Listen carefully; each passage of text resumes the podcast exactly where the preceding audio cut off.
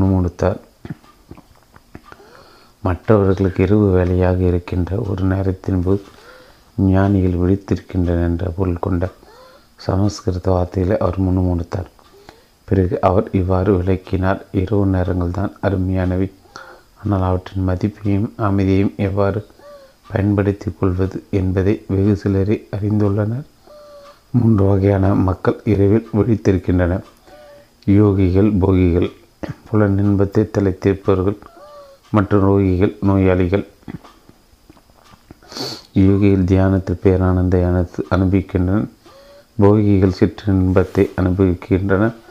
ரோகிகள் தங்களுடைய வேதனையால் துயரத்தாலும் வெடித்திருக்கின்றன அந்த மூன்று வகையினரும் வெடித்திருக்கின்றன ஆனால் தியானத்தில் இருப்பவர்கள் மட்டுமே பலனடைகின்றன போகியில் கண்ண நேரம் மகிழ்ச்சி அனுபவிக்கின்றனர்.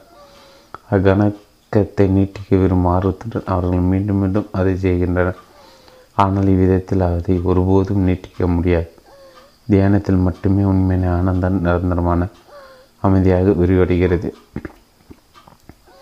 மனதில் எந்த நிறைவும் இன்றி பிரெங்க்ஸ் இன்றி கண்களை மூடிக்கொள்வதற்கு பெயர்தான் மனதில் எந்த நிறைவு என்று பிரெங்க்ஸ் இன்றி கண்களை மூடிக்கொள்வதற்கு பெயர்தான் உறக்கம். பிரெங்க்ஸோடு கண்களை மூடிக்கொள்வது தியானத்தின் ஒரு பகுதி. ஒரு யோகி தன் கண்களை மூடிக்கொண்டு தன் புலன்களை அடக்கிக் கொள்கிறார். வேதனை மற்றும் இன்பத்திலிருந்து அவர் விடுபட்டு இருக்கிறார் அவரை பொறுத்தவரை கண்களை மூடிக்கொள்வது என்பது அகக்கண்ணை திறப்பது என்று அர்த்தமாகும்.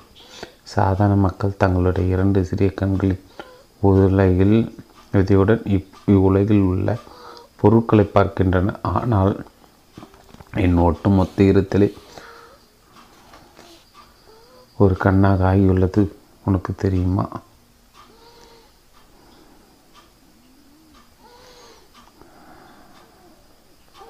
அவரை பொறுத்த கண்களுடன் மூடிக்கொள் என்பது அகக்கண்ணை திறப்பது என்று அர்த்தமாகும்.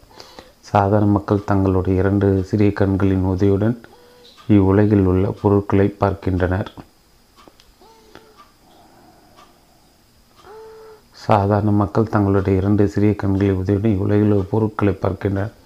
ஆனால் என் ஒட்டுமொத்த இருத்தலுமே ஒரு கண்ணாக ஆகியுள்ளது. உனக்கு தெரியுமா? ஒரு நாட்டிய பெண்ணோட ஒரு நாட்டிய பெண்ணோட அண்ணான என் அனுபவம். என் குருநாதர் என்னிடம் அடிக்கடி இப்படி கூறினார். இந்த ஒட்டுமொத்த உலகமும் கற்றலுக்கான ஒரு அரங்கம். உனக்கு கற்றுக் கொடுப்பதற்கு நீ என்னை மட்டுமே சார்ந்திருக்கக்கூடாது மாறாக எல்லாவற்றிலிருந்தும் நீ கற்றுக்கொள்ள வேண்டும். ஒரு முறை அவர் மகனே இப்போது நீ டார்ஜிங் நகருக்கு போ அந்த நகருக்கு வெளியே ஒரு நீரோடு இருக்கிறது. அதன் கரையில் ஒரு சுடுகாடு உள்ளது. என்ன நிகழ்ந்தாலும் சரி நான் உனக்கு கற்றுக் கொடுக்கவிருக்கும் ஒரு குறிப்பிட்ட ஆன்மீக வழக்கத்தை நாற்பத்தோரு நாட்கள் நீ செய்ய வேண்டும்.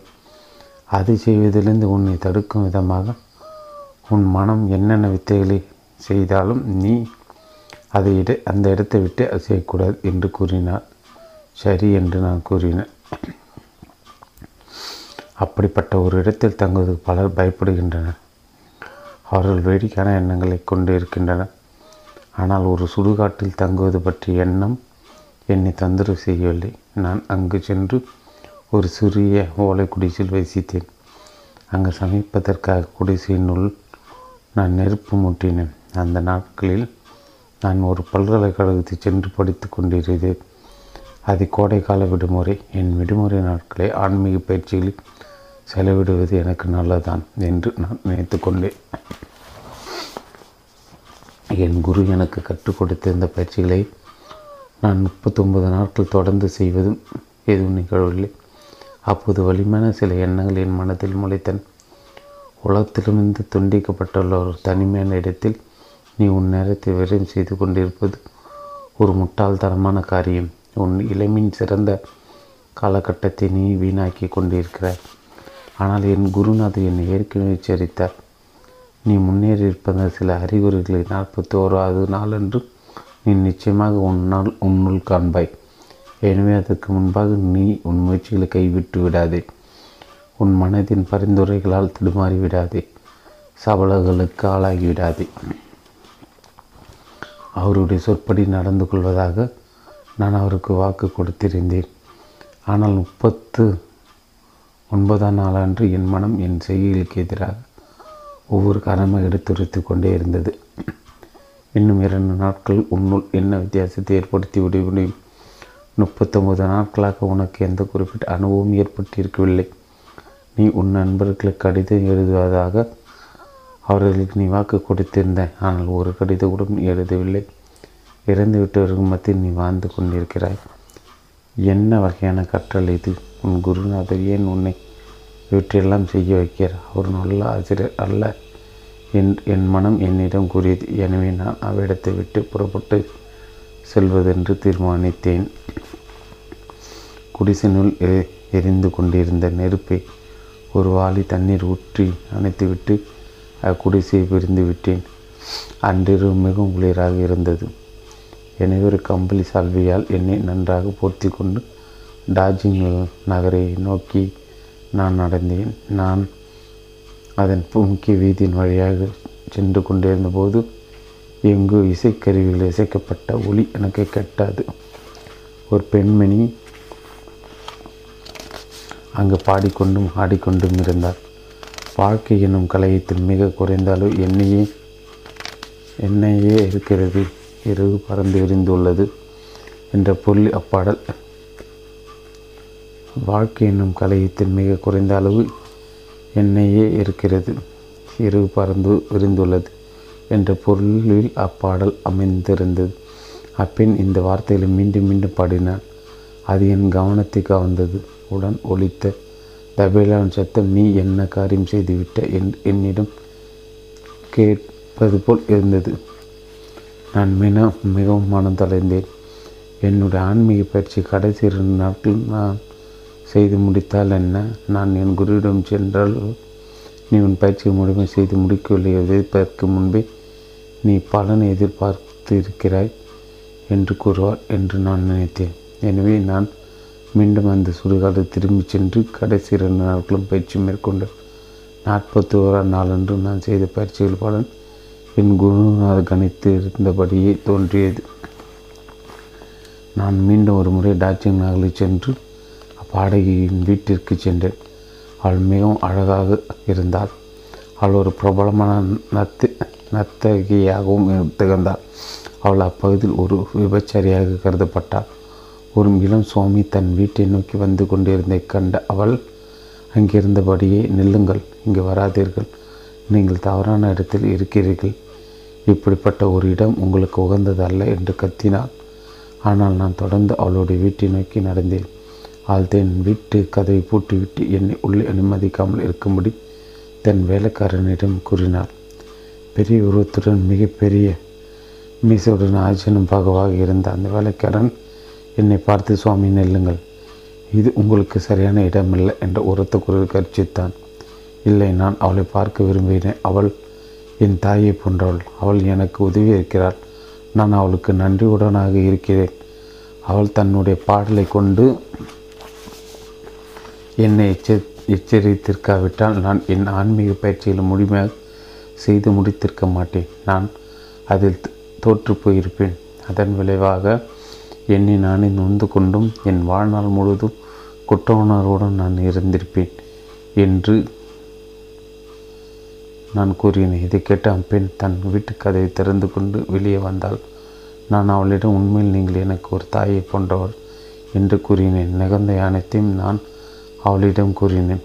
பிறகு நாங்கள் இருபது சிறிது நேரம் பேசி கொண்டிருந்தோம். அவள் என் குருவை பற்றி கேள்விப்பட்டிருந்தாள்.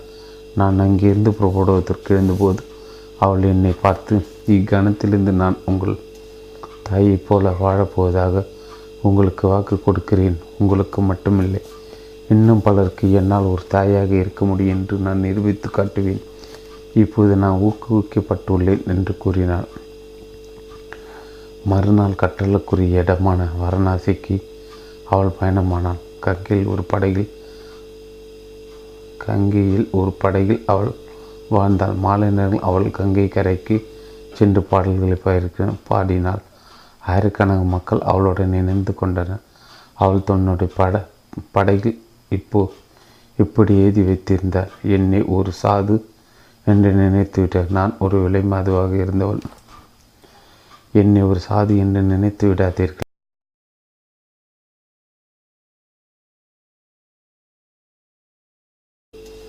தாயைப் போல வாழப்போவதாக உங்களுக்கு வாக்கு கொடுக்கிறேன். உங்களுக்கு மட்டுமில்லை. இன்னும் பலருக்கு என்னால் ஒரு தாயாக இருக்க முடியும் என்று நான் நிரூபித்து காட்டுவேன். இப்போது நான் ஊக்குவிக்கப்பட்டுள்ளேன் என்று கூறினார்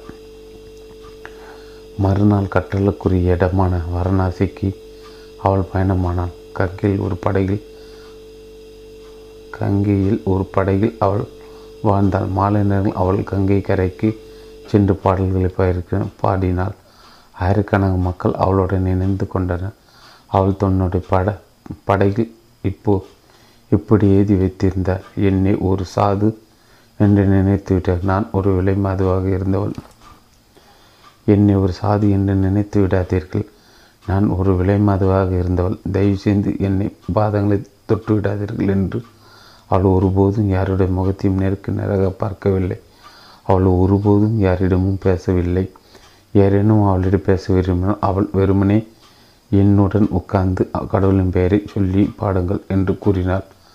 நீங்கள் அவளிடம் நீங்கள் எப்படி இருக்கிறீர்? என்று கேட்டால் ராமா என்று அவள் கூறுவாள். உங்களுக்கு ஏதேனும் வேண்டுமா? நான் உங்களுக்கு ஏதேனும் கொண்டு வரட்டுமா? என்று நீங்கள் கேட்டால் மீண்டும் ராமா என்ற பதில் மட்டுமே அவளிடமிருந்து வரும். ஒரு நாள் சுமார் ஆறாயிரம் பேர் அடங்கிய ஒரு கூட்டத்துக்கு முன்னால் அவள் இவ்வாறு பிரகடனம் செய்தார் நாளை அதிகாலை நான் இவ்வுலகை விட்டு போகப் போகிறேன். தயவுசெய்து இந்த உடலை இந்த நீருக்குள் எரிந்து விடுங்கள். அங்கே இருக்கும் மீன்களுக்கு அது பயன்படட்டும். அதன் பிறகு அவள் மென்மைய மௌனமானாள். மறுநாள் தன் உடலை துரத்தாள். விழிப்பு ஏற்படும்போது நம்முடைய ஆளுமைகளை நம்மால் முழுமையாக மாற்றிவிட முடியும். கடந்த காலத்தை முற்றமாக தூக்கி எறிந்து விட முடியும். இவ்வுலகில் வாழ்ந்த மாபெரும் சாதிகள் சிலர் மிக மோசமானவர்களாக இருந்திரு இருந்திருந்தனர். சால் என்ற என்பவர் புனிதர் பால் என்பவராக மாறினார். அவர் டமஸ்கஸ் நகருக்கு சென்று கொண்டிருந்த வழியில் அவருக்கு ஞான உதயம் பிறந்தது. அவருடைய ஆளுமை மாறியது. ராமாயண இதிகாசத்தை எழுதிய வால்மீகிக்கும் இதே போன்ற ஒரு அனுபவம் ஏற்பட்டது. எனவே உங்களை நீங்கள் படித்துரைக்காதீர்கள். நீங்கள் மிக மோசமானதாக இருந்து வந்துள்ளதாக நீங்கள் நினைத்தாலும் உங்கள் ஒட்டுமொத்த ஆளுமையும் மாற்றுவதற்கு உங்களுக்கு ஒரு வாய்ப்பு இருக்கிறது. உண்மையிலே உண்மையை தேடிச் செல்கின்ற ஒருவரால் எப்போதும் யதார்த்தத்தை புரிந்து கொள்ள முடியும். அனைத்து பற்றுகளிலிருந்து துயரங்களிலிருந்து விடுதலை பெற முடியும். ஒரே ஒரு நொடியில் உங்களால் உங்களால் உங்களுக்கு ஞானத்தை கொடுக்க முடியும். ஒரு கொலையாளியின் மாற்றம். இமயத்தில் கங்கோத்ரி யமுனோத்ரி கேதர்நாத் பத்ரிநாத் ஆகிய நான்கு இடங்களில் பிரபலமான கோவில்கள் இருக்கின்றன. ஜூன் மாதத்தில் இருந்து செப்டம்பர் மாதம் வரை சமவெளியில் உள்ள கிராமங்கள் மற்றும் நகரங்களிலிருந்து மக்கள் இம்மலைக்கு பகுதிகளுக்கு செல்வார். ஓரிரு மாதங்களுக்கு அவர்கள் அங்கு சுற்றி வருபவர். இந்திய வாழ்வின் இந்த பிரதான பிரதானமான பாரம்பரியம் இன்றும் பின்பற்றப்பட்டு வருகிறது. மலைவழி பாதைகளில் பல்வேறு வகையான நபர்களை நீங்கள் பார்ப்பீர்கள். அவர்கள் ஒவ்வொருவரும் ஒவ்வொரு விஷயத்தை நாடி செல்கின்றனர் ஒரு முறை நான் என்னுடைய இரண்டு நண்பர்களுடன் இக்கோவிலுக்கு ஒரு புனித மயம் மேற்கொண்டிருந்த போது ஐம்பது வயதை கடைந்த ஒரு சாதுவை நான் சந்தித்தேன். உத்தரப்பிரதேச மாநிலத்தில் உள்ள பண்டா என்ற மாவட்டத்தைச் சேர்ந்தவர் மிகவும் பணிவு கொண்டவராகவும் அபதி அமைதியானவராக இருந்தார். எங்களால் முடிந்த போதெல்லாம் நாங்கள் வழக்கமான பாதைகளை தவிர்த்துவிட்டு குரு கோழியில் சென்றோம். அன்று மாலையில் நாங்கள் ஒரு கோயிலில் தங்கினோம். நாங்கள் அங்கு ஒரு நெருப்பு மூட்டி உருளைக்கிழங்குகளை சுடங் சுடத் தொடங்கினோம். எங்களிடம் ஒரே உணவு அது மட்டும்தான். அந்த சாதியிடம் எதுவும் இல்லாதால் அவர் எங்கள் உணவை பகிர்ந்து கொண்டார். சாப்பிடுவதற்கு முன்பாக கடவுளுக்கு நாங்கள் அனைவரும் நன்றி கூறினோம். இது அனைத்தும் பிரம்மன் இது பிரம்மனால் படைக்கப்பட்டு பிரம்மனால் உட்கொள்ளப்படுகிறது என்று நாங்கள் கூறினோம். தொடர்ந்து கடவுளை பற்றி பிரகிச்சியுடன் இருப்பதற்கு இப்படிப்பட்ட சுய பிரகடனங்கள் பெரிது உதவுகின்றன. எங்கள் உரையாடலின் நடுவே அந்த சாது தன் கதையை கூறத் தொடங்கினார் அவருக்கு பதினெட்டு வயதாக இருந்தபோது அவருடைய தந்தைக்கும் அதே கிராமத்தைச் சேர்ந்த இன்னொரு ஜமீன்தாருக்கு இடையே ஒரு நில தகராறு ஏற்பட்டது. பொறாமையின் காரணமாக கிராமத்து மக்கள் அவருடைய தந்தையை கொண்டு விட்டனர். பொறாமை என்பது அகங்காரத்தின் கருவறையில் வரலுக்கின்ற ஒரு தீவினையாகும். சுயநலமும் பற்றுமதை ஊட்டி வளர்க்கின்றன. தன் தந்தை கொல்லப்பட்ட போது அவர் தப் தன் பள்ளியில் இருந்தார். அவர் வீடு திரும்பியது தன் தந்தையின் மரணத்திற்கு பழிவாங்கும் விதமாக ஐந்து நபர்களை கொன்று விட்டார். பிறகு அவர் இமயமலைக்கு தப்பி ஓடிவிட்டார். இமயத்தை சாதுக்கள் மற்றும் யோகிகளின் திருவடியில் அவர் வாழ்ந்தார். தொடர்ந்து ஆன்மீக பயிற்சியில் ஈடுபட்டதன் மூலமாகவும் சாதுக்களை சந்தித்ததன் மூலமாகவும் தன்னுடைய குற்றவனிலிருந்து விடுபட அவர் முயற்சி செய்தார். அவர் துறவர் வாழ்க்கையை தொடங்கினார். அவர் எந்த சாதுகளுடன் தங்கினாரோ அவர்களும் தன்னை பற்றி உண்மைகளை அவர் ஒளிமறைவின்றி கூறினார். அவர் தீவிர ஆன்மீக பயிற்சிகளை மேற்கொண்டு தன்னுடைய மனசாட்சியில் படிந்த கரைகளை துடைத்தெறிய முயன்றார். முப்பத்தாறு ஆண்டுகளாக அவர் அந்த மலையில் வாய்ந்தால் காவல்துறையினரிடம் சரண அடைந்து விடுவது பற்றி அவர் பலமுறை யோசித்தார். தன்னுடைய முப்பத்தி ஆறாவது ஆண்டின் நாகா பாபா என்று எல்லோர் மத்தியிலும் அவர் பிரபலமானார். இடுப்பில் கட்சி கூட இல்லாதவராக அவர் இருந்தார். மக்களுடன் அவர் உரையாடிய போது பல சமயங்களில் தான் ஒரு குற்றவாளி என்று வெளிப்படையாக கூறிய அவர் தன்னுடைய சுயத்தை தான் மாற்றிய விதம் பற்றி அவர்களிடம் விவரித்தார். நான் ஒரு கொலைகாரன் என்று எனக்கு தெரியும். ஆனால் இப்போது நான் முற்றிலும் மாறிவிட்டேன் என்று அவர் கூறினார். இதயத்தில் ஏற்படும் இப்படிப்பட்ட ஒரு மாற்றம் குறித்து இந்துக்கள் சூஃபிகள் கிறிஸ்தவர்கள் பௌத்தர் ஆகியோர் மறைநூல்கள் பலவற்றை விவரித்து விவரிக்கப்பட்டுள்ளது. பத்திரிநாத்துக்கும் கேதார்நாத்துக்கும் செல்லும் வழியில் உள்ள தேவ் பிரயாக் நான் என் நண்பர்களுடன் தொடர்ந்து அந்த சாதுவிடம் பேசின இறுதியில் காவல்துறையினரிடம் அவர் சரணடைய வேண்டும் என்றும் நீதிமன்றத்தை அவர் ஆஜராக வேண்டும் என்றும் நாங்கள் தீர்மானித்தோம். எனவே எங்களுடன் கோயில்களுக்கு பயணிப்பதற்கு பதிலாக மறுநாள் காலையில் அவர் தன்னுடைய பழைய கிராமத்தை நோக்கி நடக்க தொடங்கினார். அவர் நேராக காவல் நிலையத்தை சென்று தன்னுடைய ஒட்டுமொத்த கதையை அவர்களிடம் கூறினார். அவர்கள் அவரை கைது செய்து நீதிபதி முன்னால் கொண்டு நிறுத்தினார். ஆனால் அந்த நீதிபதி அக்காவல்துறையினரும் குற்ற அறிக்கை எங்கே? இவருக்கு எதிரான குற்றச்சாட்டுகள் என்ன? என்று கேட்டார். முப்பதாறு ஆண்டுகளுக்கு முன்பு நடந்த குற்றத்தை பற்றி முழு கதையும் அந்த நீதிபதியும் கூறிய காவல்துறையினர் இது குறித்து ஏதேனும் கோப்போ அல்லது ஆவண பதிவோ தங்களிடம் இல்லை என்று கூறினர். இதை அடுத்து அந்த நீதிபதி அந்த சாதுவிடம் பல்வேறு கேள்விகளை கேட்டார். அந்த சாதி செய்தி செய்திருந்தவற்றை செய்த செய்திருந்தவற்றை பற்றியும் அதன் பிறகு அவர் வாழ்ந்த இந்த விதத்தையும் தெரிந்த நீதிபதி அவர் விடுதலை செய்தார். அந்த சாது மீது திரு. இமயமலைக்கு திரும்பிவிட்டார். அனைத்து குற்றங்களும் மனதின் சமநிலை பாதிக்கப்படுகின்ற ஒரு குறிப்பிட்ட நிலையில் செய்யப்படுபவை என்று குற்றவாளிகள் விலகுகின்றனர் சட்டம் தன் கடமை ஆட்ட வேண்டும் என்பதோடு நான் உடன்படுகிறேன். ஆனால் இப்படிப்பட்ட குற்றங்களை செய்கின்றவர்களை சீர்திருத்துவதற்கும் அவர்களுக்கு கல்வி வழங்குவதற்கு எந்த எந்த எந்த ஒரு வழியும் இல்லையா? மக்கள் ஒருவித மனநோய்க்கு ஆளாகி இருப்பதால் குற்றங்களை செய்கின்றனரா? அல்லது அவர்கள் குற்றம் புரிவதற்கு நாம் அவர்களை கட்டாயப்படுத்துகிறோமா? இவ்விரண்டு அம்சங்களும் கவனமாக ஆய்வு செய்யப்பட வேண்டும். குற்றம் இழைந்துள்ளவர்களுக்கு ஆன்மீக பயிற்சியில் அறிமுகம் செய்து வைக்கப்பட்டால் தங்களுடைய இருத்தலை பற்றியும் மற்றவர்களின் உரிமைகளை பற்றியுமான விழிப்புணர்வு அவர்கள் ஏற்பட அது உதவும். குற்றத்தை ஒரு நோயாக நாம் பார்த்தால் பிறகு அந்நோயை தீர்ப்பதற்கான வழியையும் நாம் கண்டுபிடிக்க முயற்சி செய்ய வேண்டும். நாம் எவ்வளவு சுதந்திரமாக இருக்கிறோம் என்று சிந்தித்து பார்க்கும்போது உலகில் அனைத்து நாடுகளிலும் உள்ள சிறைகளில் இருக்கின்ற மக்களை குறித்து நான் வருந்துகிறேன். எப்பேற்பட்ட ஒரு சீரழிவு அவர்களுக்கு ஏற்பட்டுள்ளது.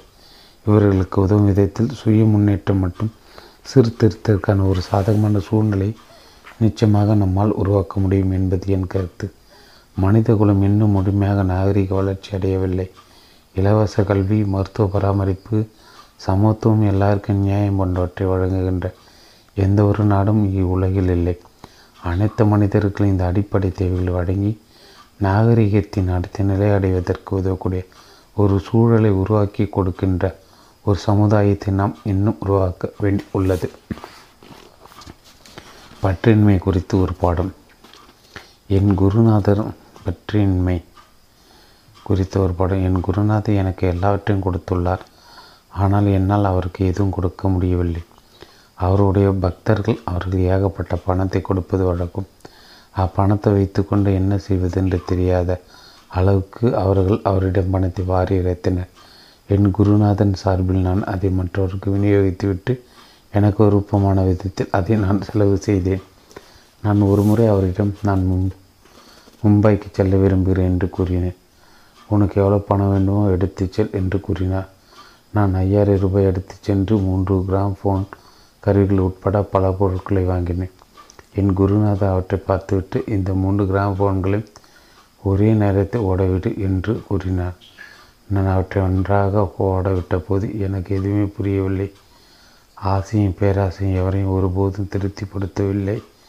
லைவீக பொருட்கள் குறித்த ஆசை தொடர்ந்து அதிகரித்து இறுதியில் மீளாமுலாயத்தை துயருக்கு செல்லும். இப்படிப்பட்ட அறியாமையை கோ கோயிலுக்கு செல்வதன் மூலமோ தேவாலயத்தை வழிபடும் மூலமோ சொற்பொழிகளை கேட்பதன் மூலமோ அல்லது சடங்குகளை செய்வதன் மூலமோ போக்க முடியாது. பல நூற்றாண்டுகளாக மனித தங்கள் ஆசைகளை நிறைவேற்றி வந்துள்ளன. ஆனால் அவர்கள் இன்னும் துயரத்தை தான் ஒன்று கொண்டிருக்கின்றனர். ஞான உதயத்தை அடைவதற்கு தேவையற்ற விஷயங்கள் குறித்த ஆசை மற்றும் விருப்பத்திலிருந்து ஒருவர் தன்னை விடுவித்துக் கொள்ள வேண்டியது இன்றியமையாதது.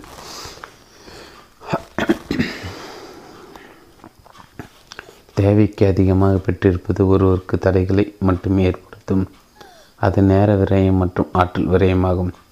தேவைகள் என்ன என்பதை புரிந்து கொள்ளாமல் வெறுமனை விருப்பங்களையும் ஆசைகளை மட்டுமே நிறைவேற்றுவது அக விழிப்பு நிலையினோ நோக்கி பயணித்து கொண்டிருக்கும் ஒருவர் தன் பாதையிலிருந்து விலகி சென்று விடுபடி செய்துவிடும் ஆசைதான் அனைத்து துயரங்களுக்கு காரணம்.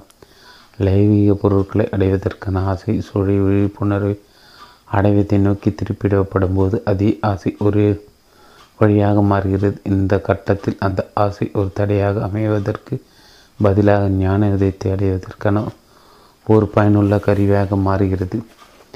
இதை ஒரு எளிய உவமையின் மூலம் விளக்கிவிடலாம் ஒரு மெல்லிய தண்டல் காற்றால் ஒரு மெழுகுவத்தை சுடரை சுலபமாக அணைத்துவிட முடியும். ஆனால் அந்த ஒளி பாதுகாக்கப்பட்டு காட்டு மரங்களை பெற்றுக்கொள்ள நாம் அனுமதிவிட்டால் அது ஒரு பெரிய காட்டு தீயாக உருவெடுத்துவிடும் அப்போது அந்த தண்டல் காற்று அந்த நெருப்பு அணைப்பதற்கு பதிலாக அது வேகமாக பரவதற்கு உதவும். அதே போல் ஆன்மீக பாதை தேர்ந்தெடுத்து உண்மையை தேடிச் செல்லும் ஒருவன் தனக்குள் இருந்து கொண்டிருக்கும் விருப்ப குழியின் உதவியுடன் பாதுகாக்கும் போது அது மேன்மேலும் வளர்கிறது அப்போது அனைத்து துன்பங்களும் அவனுடைய பாதையில் தடைகள் தடைகளாக மாறுவதற்கு பதிலாக ஞான உதயத்திற்கான வழிகளாக மாறிவிடுகின்றன. இவை உண்மையில் தடைகளே அல்ல. நம்முடைய பலவீனங்களும் லாய்வீக பொருட்களுக்கு நாம் கொடுக்கும் மதிப்பு தான் நமக்கு இந்த முட்டுக்கட்டைகளை உருவாக்குகின்றன. பற்று என்பது நம்மால் உருவாக்கப்படுகின்ற வலிமையான முட்டுக்கட்டுகளில் ஒன்று. பற்றின்மை உதவியுடன் இப்படிப்பட்ட முட்டுக்கட்டுகளிலிருந்து நம்மால் மீள முடியும்? இந்த தடைகளை அகற்றுவதற்கு நான்கு வழிகள் உள்ளன. முதலில் எந்த ஒரு பொருளும் இல்லை என்றால் மனித மனதால் அதன் மீது பற்றுக்கொள்ள முடியாது. அப்பொருளை கொடுப்பது ஒரே வழி. ஆனால் சாதாரண மக்களுக்கு அது சற்று கடினமானதாக இருக்கிறது. இரண்டாவது உலகில் உள்ள பொருட்களை வழிகளாக பயன்படுத்தி கொள்வதற்கான உத்தி நாம் கற்றுக்கொண்டால் அவற்றால் நம்மளுக்கு தடைகளை ஏற்படுத்த முடியாது. இப்பாதை மனப்போக்குகள் மாற்றப்பட வேண்டும்.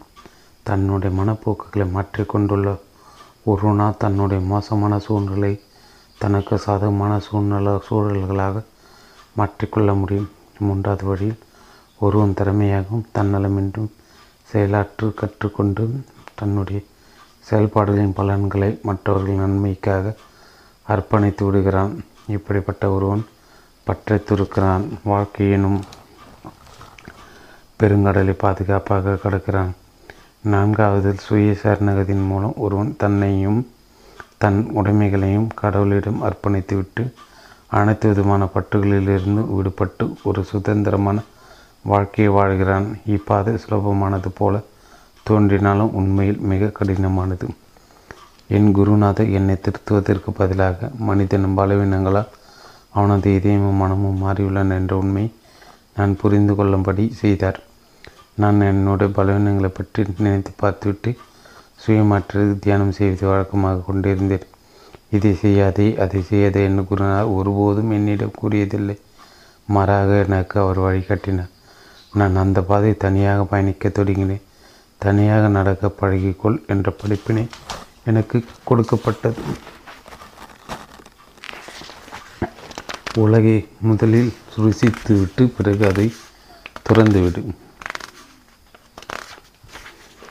என் இளமை காலத்தில் விலை உயர்ந்த கோட் சூட்டுகளை அணி ஒரு மோசமாக பழக்கம் எனக்கு இருந்தது. என் ஆடைக்கிழக்கான துணியை நானே சந்தையிலிருந்து வாங்கி பிறகு ஒரு தயார்காரரிடம் அவற்றை எடுத்து சென்று என் அளவுகளை கொடுத்து விட்டு வருவேன். அந்த கோட்டுக்கும் ஷூட்டுக்கும் பொருத்தமான ஒரு டை மற்றும் கைக்குட்டையும் நான் அணிந்து கொள்வேன். ஏன்? இது என் குருநாத பிற சீடர்களுக்கு குழப்பத்தை ஏற்படுத்தியது. நான் வாழ்ந்த விதம் குறித்து அவர்கள் எப்போதும் குறை கூறினர். நான் இவ்வாறு ஐந்து வருடங்கள் வாழ்ந்தேன். ஆனால் என் குருநாத் அதை பற்றி கவலைப்படவே இல்லை. இனி என் வளர்ச்சிக்கு தேவையான ஒரு படிப்பினை நான் கற்றுக்கொண்டிருந்தேன். நான் என் குருவின் முன்னால் நின்றபோது உன் ரசனை மிக மோசமானதாக இருக்கிறது. என்று அவர் கூறுவார். ஆனால் நானும் குருவி சந்தையில் இருக்கும் மிக சிறந்த துணி வகை இதுதான் என்று வாதிட்டேன். ஒரு நாள் ஆடை அலங்காரம் செய்வதில் எனக்கு நாட்டமில்லாமல் போய்விட்டது. இவனை நான் ஒரு சாதாரணமான பைஜாமும் குருதாவும் அணிந்து கொண்டு என் குருவிடம் சென்றேன். நீ மிகவும் அழகிற அழகாய் இருக்கிறாய் என்று அவர் கூறினார். லைவீக பொருட்களை முதலில் ருசித்துவிட்டு அவற்றை உண்மையான மதிப்பை அறிந்து கொண்டு அவற்றை ஆய்வு செய்துவிட்டு பிறகு நான் அவற்றை துறக்க வேண்டும் என்று அவர் விரும்பினார்.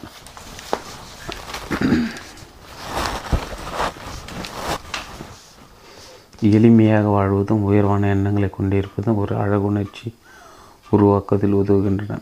இந்த அழகுணர்ச்சி உருவாக்குவதற்கும் அழகையும் நளினத்தை நம் வாழ்விற்குள் கொண்டு வருவதற்கும் நெடுங்காலம் ஆகும். நம்முடைய அழகின்மை மறைப்பதற்கான சக்தி விலை உயர்ந்த ஆடைகளுக்கு இல்லை. நம்மை அழகுபடுத்துவதற்கான சக்தி நவீன ஆடைகளுக்கு இல்லை. எனவே உலக பொருட்களை கவனம் செலுத்துவதற்கு பதிலாக நம்முடைய உள்ளார்ந்த அழகத்தை வளர்த்தெடுக்கவும் வெளிப்படுத்த நாம் கற்றுக்கொள்ள வேண்டும். இந்த உள்ளார்ந்த அழகு எல்லோரும் பார்க்கும் விதத்தில் ஒளி வீசும். துறவு என்பது ஒரு நெருப்பு பாதை. லைவீக பொருட்கள் குறித்த தங்கள் ஆசைகளை துறந்துள்ளவர்கள் மட்டுமே பின்பற்ற வேண்டிய ஒரு பாதை அது. லைவீக பொருட்களை கைவசப்படுத்துவது அவற்றை இழப்பது ஆகியவற்றில் கன நேரத்தை பலர் உணர்ச்சி ரீதியாக தடுமாறி விடுகின்றனர். ஏமாற்றமடைகின்றனர். அதை தடுத்து உலக வாழ்க்கையிலிருந்து ஓய்வு எடுத்துக் கொள்வதை பற்றி அவர்கள் சிந்திக்கி சிந்திக்கின்றன இனிமையான புற உலக சூழல் ஒன்றை அவர்கள் கண்டுபிடித்தாலும் உள்ளுக்குள் அவர்கள் சுமந்து கொண்டிருக்கின்ற ஒரு நிலையற்ற உலகம் அவர்கள் எங்கு சென்றாலும் அவர்களுடனே செல்கிறது. ஏமாற்றம் பேராசை ஆசை பகையின் பகைமை கோபம் பொறாமை ஆகியவற்றை ஆன்மீக ஒழுங்கில்லாமல் திறக்க முடியாது. விரக்தியையும் நிறைவின்மையும் அனுபவித்து கொண்டிருக்கின்ற ஒரு ஆத்மா துறவர பாதையில் பயணிக்க தகுதியானது அல்ல. குகையில் அமர்ந்து கொண்டு லைவீக பொருட்களை பற்றி சிந்தித்து கொண்டிருப்பது கொடுமை. விரக்தியான ஒரு குழந்தை பருவத்திற்கு பதிலாக நான் ஒரு இயல்பான குழந்தை பருவத்தை அனுபவிக்க வேண்டும் என்று என் குருநாதர் விரும்பினார். அந்த காலகட்டங்களில் ஆண்டிற்கு இரண்டு முறை நான் சிறந்த கார்களை வாங்கி அவற்றை விற்பனை செய்தேன். இந்திய இளவரசர்கள் அனைவரை விட நான் அதிக சிறப்பாக வாழ்ந்தேன். இப்படிப்பட்ட ஒரு ஆடம்பரமான வாழ்க்கை வாழ்வதற்கு தேவையான பணத்தை நான் எங்கிருந்து பெற்றேன் என்று என் உறவினரும் நண்பர்களும் காவல்துறையினரும் கூட யோசித்தன எனக்கு தேவைப்பட்ட எல்லாவற்றையும் என் குருநாதர் தான் எனக்கு கொடுத்தார் என்று யாருக்கும் தெரியாது. என் குருநாதர் எதையும் தன் வசம் வைத்து கொண்டதில்லை. இவற்றை பயன்படுத்தியதும் இல்லை. லைவீக பொருட்களின் உண்மையான மதிப்பை நான் உணர்ந்து கொண்ட போது என் மனம் அமைதி அடைந்தது. என்னால் முறையாக தியானம் செய்ய முடிந்தது. அடக்கி வைக்கப்படும் ஆசைகள் ஆபத்தானவை. ஏனெனில் உலக வழக்கில் அவை மெய்யாவதை விட தியானத்தில் அவை அதிகமாக மெய்யாகி விடுகின்றன. பொருட்கள் மீதான ஆசை ஞானயுதத்தை அடைவதற்கான ஆசையை நிறைவேற்றுவதில் முட்டுக்கட்டைகளை உருவாக்குகிறது. என் குருநாத என்னிடம் ஒரு முறை நாம் கங்கை கரைக்கு போகலாம். நான் உனக்கு இன்னொரு பாடத்தை கற்றுக் கொடுக்க வேண்டியுள்ளது என்று கூறினார். அது என்ன? என்று நான் கேட்டேன். நீ ஏன் இமயமலையில் வாடுகிறாய்? என்று அவர்கிட்ட ஆன்மீக பயிற்சியை மேற்கொள்வதற்காக என்று நான் பதிலளித்தேன் நீ ஏன் ஆன்மீக பயிற்சிகள் மேற்கொள்ள விரும்புகிறாய்? என்று அவர்கள் ஞான உதவி பெறுவதற்கும் கச்சிதமானவனாவதற்கும் என்று நான் பதிலளித்தேன் அதற்கு என் குருநாத் அப்படி என்றால் நீ ஏன் லைவீக பொருட்களுக்கு ஆசைப்படுகிறாய் உலகம் உனக்கு எதற்கு? நீ ஒரு துறவியாக ஒரு கோயில் வாழ்ந்து கொண்டிருக்கிறாய். ஆனால் நீ உலகத்தை பற்றி நினைத்து கொண்டிருக்கிறாய். என்றால் நிறைவேற்றப்பட வேண்டிய ஓர் ஆசை உன்னுள் இருக்கிறது என்று பொருள். சுய ஒழுங்கை தவிர வேறு எந்த வழியிலும் குணப்படுத்த முடியாத ஒரு தலைவலி அது. சுய ஒழுங்கான சுய பயிற்சிக்கிட்டு செல்கிறது. சுய பயிற்சி நேரடி அனுபவத்திற்கிட்டு செல்கிறது. நேரடி அனுபவத்தின் மூலம் நீ உன் விழிப்புணர்வை வெளிப்படுத்துகிறாய் விரிவாக்கம்தான் வாழ்வின் நோக்கம் என்று கூறினார். உலகில் உள்ள வசீகரமான பொருட்களும் சபலமூட்டும் விஷயங்களும் கவர்ச்சிகரமான அம்சங்களும் மிகவும் சக்தி வாய்ந்தவை. ஆனால் ஞான உதயம் பெற வேண்டும் என்று ஒரு தனியாத விருப்பம் உண்மை நாடி செல்லும். ஒருவன் தானே தன் பாதையிலிருந்து விலகி சென்று விடுபடி பார்த்து கொள்ளும். அணுகலன்களா அல்லது நெருப்பா? நான் இவ்வுலகை திறந்துவிட்டு ஒரு சுவாமியாக ஆக வேண்டும் என்று என் குருநாதர் ஒருபோதும் என்னை வற்புறுத்தியதில்லை விஷயங்களை நானே நேரடியாக அணிவித்து தீர்மானங்கள் மேற்கொள்ள வேண்டும் என்று அவர் விரும்பினார். என்னிடமிருந்து நீ எவற்றையெல்லாம் கற்றுக்கொள்ள விரும்புகிறாயோ அவற்றை கற்றுக்கொள். ஆனால் நீ சுதந்திரமாக வளர வேண்டும். உனக்கு என் உதவி தேவைப்படும் போதெல்லாம் நான் இங்கு இருக்கிறேன் என்று அவர் அடிக்கடி என்னிடம் கூறினார். நான் அவரிடம் ஏதேனும் கேள்வி கேட்டால் அதற்குள் நீ கலைத்து விட்டாயா? விடை உன்னால் கண்டுபிடிக்க முடியாதா? நீ ஏன் மீண்டும் மீண்டும் கேள்விகளோடு என்னிடம் வருகிறாய்? கேள்விகளுக்கு விடைகளை கண்டுபிடிப்பதற்கான வழிமுறையை நான் உனக்கு கற்றுக் கொடுப்பேன். ஆனால் நான் வெறுமனே உனக்கு பதில்களை கொடுக்க மாட்டேன் என்று அவர் கூறினார்.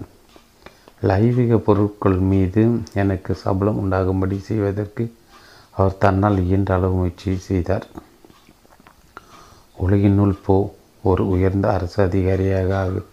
நீ என்னிடப்பற்று கொண்டிருந்து என்னுடன் மட்டும் இருக்க விரும்பினால் அது உனக்கு நல்லதல்ல.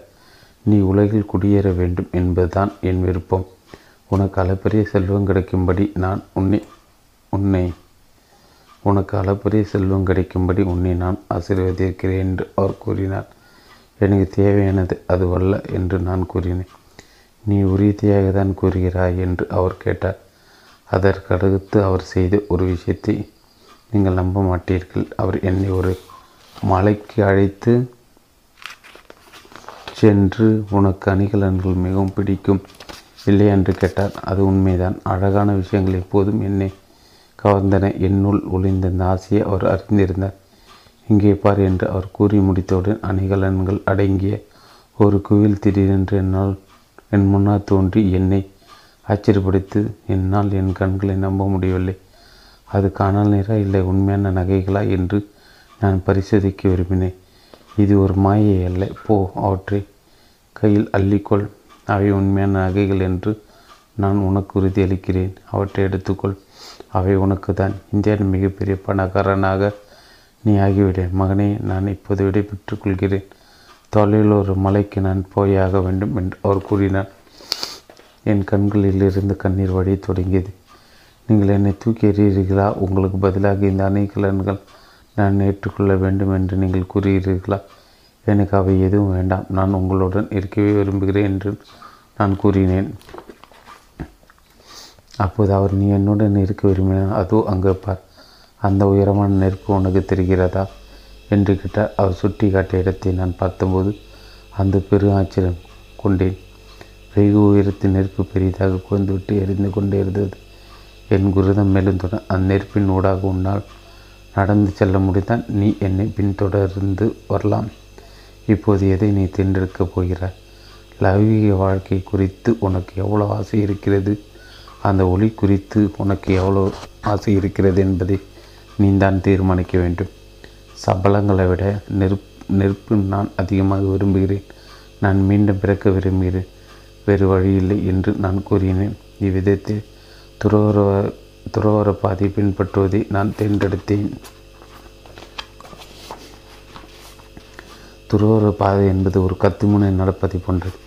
ஒவ்வொரு கீழ் விழுந்து விடுவதற்கான ஒரு வாய்ப்பு இருக்கிறது. ஒருவர் எதிர்கொள்ள தடைகளில் மிக வலிமையானது சுயநலம் விருப்பம்தான். பயமற்றவர்களாலும் பயமற்றவர்களாலும் லைவிக பொருட்களால் தூண்டப்பட முடியாதவர்களாலும் மட்டுமே இப்பாதையில் பயணிக்க முடியும். எவன் ஒருவன் தன்னுடைய ஆசைகள் அனைத்து ஒன்று குவித்து ஞானத்தை அடைவதற்கான விருப்பத்தை மட்டும் வலிமைப்படுத்துகிறானோ அவனால் மட்டுமே வெற்றி பெற முடியும். துறவர பாதை அரிதாகவே தென்றெடுக்கப்படுகிறது. அது எல்லாருக்கும் பொருத்தமானது அல்ல. ஆனால் துறவரத்தில் வாழ்க்கை மகிழ்ச்சியாக அனுபவிக்கின்றவர்கள் ஆசீர்வதிக்கப்பட்டவர்கள் செயல் நடவடிக்கை பாதை சம அளவு உதவியாக இருக்கிறது. ஆனால் தன்னுடைய செயல்கள் தன்னலமற்றவையாக இருக்கும்படி பார்த்துக்கொள்வது எப்படி என்பதை ஒருவர் அறிந்திருக்க வேண்டும். அவர் இவ்வுலகில் வாழ்ந்து கொண்டே லைவீக விஷயங்களை கடந்து உயர்ந்து எழ வேண்டும். இவ்விரண்டு இலக்கங்களும் ஒன்றுதான்.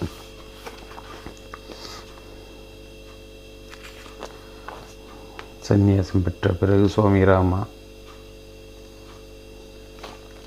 ஒரு சுவாமியாக என்னுடைய முதல் சில நாட்கள் நான் ஒரு சுவாமியை ஏற்றுக்கொள்ளப்பட்டதுக்கு பிறகு முதல் நாள் என் குருநாத் என்னிடம் ஒரு சுவாமியாக இருக்க வேண்டும் என்றால் நீ யாசகம் கேட்க வேண்டும் தெரியுமா? என்று கேட்ட என்ன? என்று நான் கூறினேன். நீ மற்றவர்களை சாராமல் தற்சார்புடன் வாழ்ந்து கொண்டிருப்பதாக உன்னுள்ளிருக்கும் அகங்காரம் கூறுகிறது. நீ இந்த அகங்காரத்தை தூய்மைப்படுத்த வேண்டும். பணிவு கொண்டனாக ஆகாமல் அதை உன்னால் செய்ய முடியாது. ஏழைகளின் வீடுகளுக்கு யாசகம் கேட்டு செல்லுபடி நான் உன்னை அனுப்பி வைக்கப் போகிறேன். நீ யார் என்பதை அப்போது நீ தெரிந்து கொள்வார் என்று அவர் கூறினார். நான் அதற்கு சரி என்று கூறினேன். அதன் பிறகு நிகழ்ந்தவற்றை என்னால் ஒருபோதும் மறக்க முடியாது.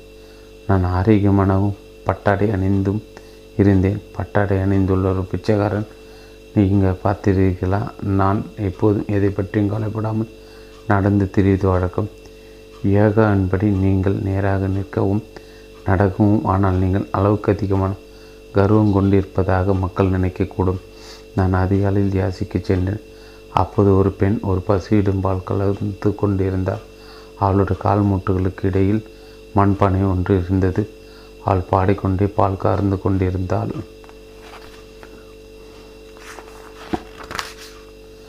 நாராயண ஹரி என்று நான் கூறினேன். தங்கள் வருகை அறிவிப்பதற்கு சுவாமிகள் கடவுளின் பெயரை தான் கூறினார். என் சத்தம் கெட்ட திடுக்கிட்ட அவள் பயத்து துள்ளி எழுந்ததில் அவளுடைய மண்பானை கீழே விழுந்து உடைந்துவிட்டு ஐயோ கடவுளே என்று நான் நினைத்தேன். அவள் கோபத்தில் கண்ணா பின்னவென்று கத்தத் தொடங்கினார் இப்படிப்பட்ட ஒரு ஆரோக்கியமான மனிதன் பிச்சை எடுப்பதா? நீ இந்த நாட்டிற்கு ஒரு சுமை உனக்கு உனக்கே நீ ஒரு சுமை. யாசிகை யார் உனக்கு கற்றுக் கொடுத்தது? பட்டாடை ஒன்றை உடுத்தி கொள்வதற்கு உனக்கு பணம் இருக்கிறது. நான் என் பிச்சை எடுத்து கொண்டு இருக்கிறாய். நான் கூணி கூறுகிறேன் தயவு செய்து என்னை அப்படியெல்லாம் இழக்காதீர்கள் என்று நான் அவளிடம் மன்றாடினேன். என் மாமியார் எனக்கு கொடுத்த ஒரு புத பானை இது. ஒட்டுண்ணியே என் பார்வையிலிருந்து போய்விடு என்று அவள் கத்தினாள். தன் பானையின் மீது அதீதப்பட்டு கொண்டிருந்தாள் அவள் தொடர்ந்து என்னை திட்டிக் கொண்டே இருந்தாள். நான் என் குருநாடன் திரும்பிச் சென்றேன். நீ சாப்பிட்டு விட்டாயா? என்ற கேள்வி என்னிடம் கேட்பது அவருடைய தினசரி வழக்கமாக இருந்தது. அன்றும் அவர் என்னிடம் அக்கேள்வி கேட்பார் என்று நான் எதிர்பார்த்தேன். ஆனால் அவர் கேட்கவில்லை. அன்று முழுவதும் நான் அமைதியாக இருந்தேன். அவரும் அமைதியாக இருந்தார். அவர் இயல்பாக எல்லா நேரத்தில் அமைதியாக தான் இருந்தார். மாலை நான் அவரிடம் நான் சாப்பிட்டு விட்டேனா என்று இன்று நீங்கள் என்னிடம் கேட்கவே இல்லை என்று குறை கூறினேன். நீ இப்போது ஒரு சுவாமியாகி ஆகிவிட்டாய். அதனால் நான் அக்கேள்வியை உன்னிடம் கேட்கவில்லை என்று அவர் கூறினார். நீங்கள் கூறுவதற்கு என்ன பொருள்? என்று நான் கேட்டேன். ஒரு சுவாமி என்பவன் தன்னை தானே அடக்கி ஆள்பவன். தன் பசிகள் அனைத்தையும் அடக்கி ஆள்பவன் என்று கூறினார். அப்படியானால் நீ நீ நீங்கள் என் மீது அக்கறை கொள்ள மாட்டீர்கள் என்று அர்த்தம். அப்படித்தானே என்று நான் கேட்டேன். இப்போது நீயும் ஒரு சுவாமி நானும் ஒரு சுவாமி. உனக்கு எனக்கு இடையே எந்த வேறுபாடும் என்ன வேறுபாடு இருக்கிறது? நீ ஒரு சுவாமியாக விரும்பினாய். இப்போது உன்னை நீயே கவனித்து கொள்ள வேண்டும். நீ ஏன் என்னை உன் பிடிமானமாக பயன்படுத்த வேண்டும் என்று அவர் கேட்டார். நான் மிகவும் வருத்தம் கொண்டு தீவிர யோசனை ஆழ்ந்தேன். இனி நான் சுதந்திரமாக செயல்பட வேண்டும் என்று நான் தீர்மானித்து கொண்டேன். என்ன நிகழ்ந்தாலும் சரி இன்றிலிருந்து நான் இனி ஒருபோதும் யாசிக்கப் போவதில்லை. இது சத்தியம். நான் வாழ வேண்டும் என்று கடவுள் விரும்பினால் நான் வாழ்வேன் தியானம் செய்வேன். ஆனால் ஒருபோதும் யாசிக்க மாட்டேன் என்று நான் கூறினேன். நீ உன் வாழ்க்கை நீ நீ உன் வாக்குப்படி வாழ விரும்பினால் அது உன் விருப்பம். இதில் நான் கூறுவதற்கு எதுவுமில்லை. நீ ஒரு சுவாமி என்று அவர் கூறினார். நான் நேராக கங்கை கரைக்கு சென்று அமர்ந்து கொண்டேன். மக்கள் என்னை பார்ப்பதற்காக அங்கு வருந்தனர் என்னை யானோ நன்றாக கவனித்து கொண்டதாக அவர்கள் அனைவரும் நினைத்தனர். பலர் எனக்கு மலர்கள் கொண்டு வந்து என்னை பணிந்து வணங்கினர். ஆனால் ஒருவர் கூட பழங்களையோ அல்லது வேறு ஏதேனும் உணவை கொண்டு வந்து எனக்கு கொடுக்கவில்லை. நான் சாப்பிட்டேனா என்று பதிமூன்று நாட்களாக யாரையும் என்னிடம் கேட்கவில்லை. நடக்கக்கூட முடியாத அளவுக்கு நான் பலவீனம் அடைந்தேன் நான் ஏன் அவசரப்பட்டு ஒரு சுவாமியை காணேன் என்று நான் நினைத்தேன். பதிமூன்று நாட்களுக்கு பிறகு நான் அழத் தொடங்கினேன். தெய்வீக அன்னையிடம் நான் பேசத் தொடங்கினேன். இப்பாதையை இப்பாதையை முறையாக பின்பற்றி வாழப்போவதாக நான் செத்தி பிரமாணம் செய்துள்ளேன். ஆனால் நான் உண்பதற்கு ஒரு ரொட்டி துண்டு கூட இல்லை என்று நான் கூறினேன். திடீரென்று தண்ணீருக்குள்ளிருந்து ஏதோ ஒன்று வெளிவந்து கொண்டிருந்ததை நான் கண்டேன். ஒரு பாத்திரம் நிறைய உணவை சமைத்து கொண்டு ஒரு கை வெளியே வந்து கொண்டிருந்தது. அது என்னை நோக்கி வரத் தொடங்கியது. அப்போது ஒரு பெண்ணின் குரல் இது உனக்கு தான் என்று கூறியது.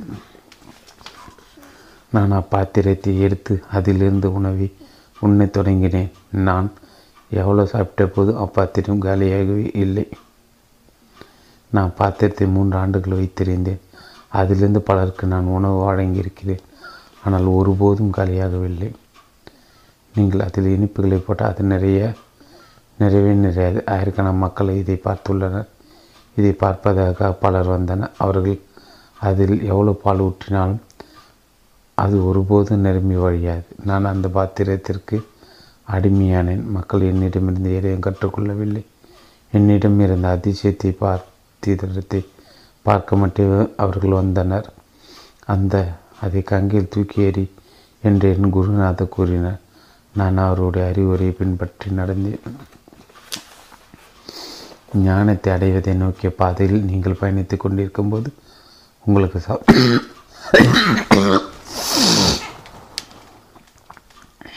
ஞானத்தை அடைவதை நோக்கிய பாதையில் நீங்கள் பயணித்துக் கொண்டிருக்கும் போதும் உங்களுக்கு சபலம் ஏற்படுத்தக்கூடிய பலவற்றை கடல் உங்கள் முன் வழங்குவார்.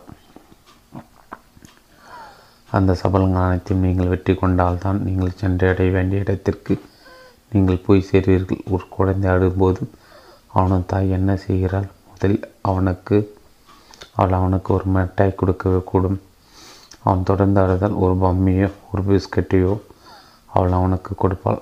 அவன் அப்படியும் தன் அழுகை நிறுத்தவில்லை என்றால் அவன் அவனை தன் கையில் எடுத்துக்கொண்டு அவனை தாங்கிக் கொள்வாள். ஆனால் சிறிது நேரம் கழித்து அவள் அவ்வாறு செய்கிறாள். முதல் அவள் பலவற்றை கொடுத்து அவனை கவர ஞானை ஞான உதயத்திற்கான பாதையில் செல்லும் நமக்கும் இதுதான் நிகழ்கிறது. ஒரு துறவியை பொறுத்தவரை யாசகம் கேட்பது ஒரு கட்டாயம். ஆனால் மற்றவர்களுக்கு அது ஒரு அவமானம். கடவுளின் அருளை மட்டுமே நம்பி வாழ்கின்றவர்களுக்கு உதவி உணவு ஒரு இடம் எப்படியோ கிடைத்து விடுகின்றன. உணவு மற்ற ஒரு இடம் குறித்து கவலைப்படுவது முழுமையான நம்பிக்கை ஆகாது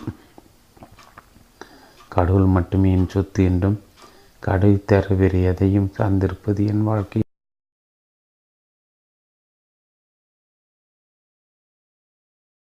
குழந்தை ஆடும்போது அவனது தாய் என்ன செய்கிறாள்? முதலில் அவனுக்கு அவள் அவனுக்கு ஒரு மிட்டாய் கொடுக்கவே கூடும்.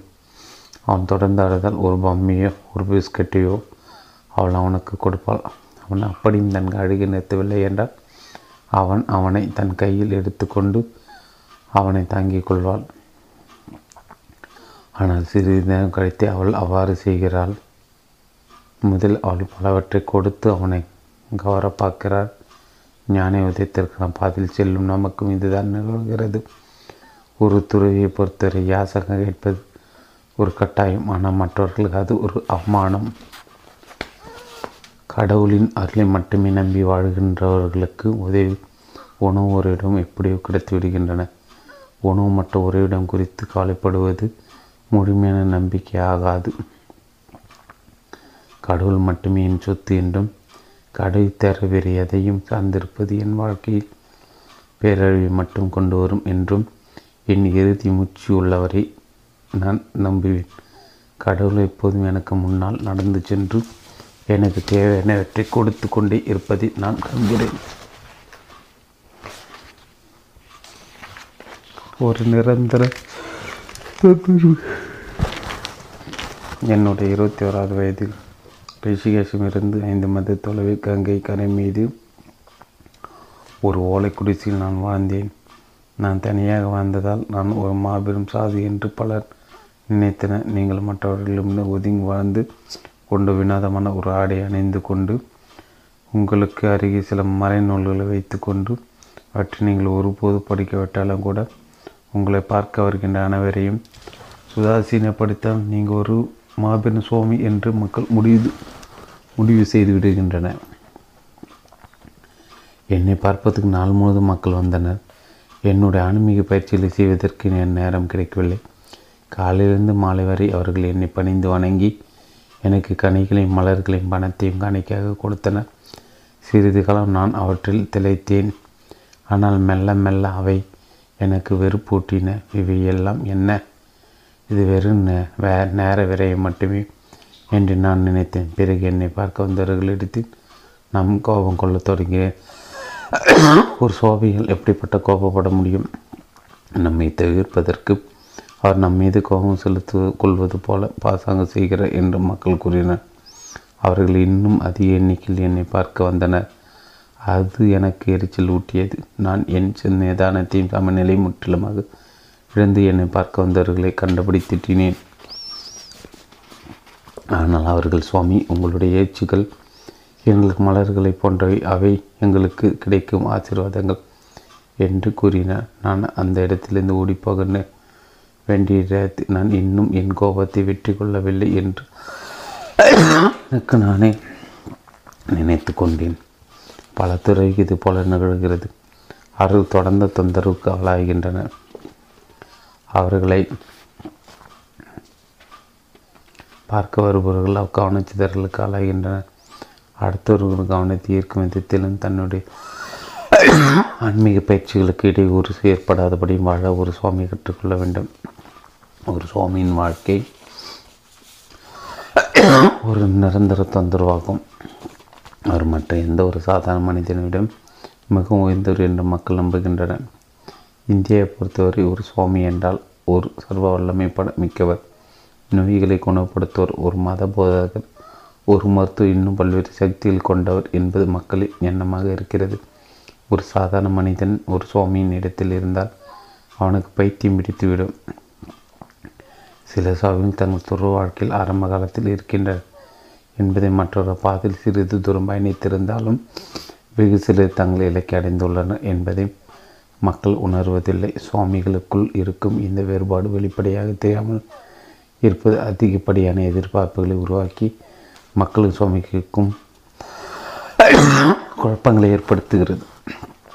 குழப்பத்திலும் குழப்பத்திலிருந்து ஒரு தன்னை விடுவித்துக் கொள்வது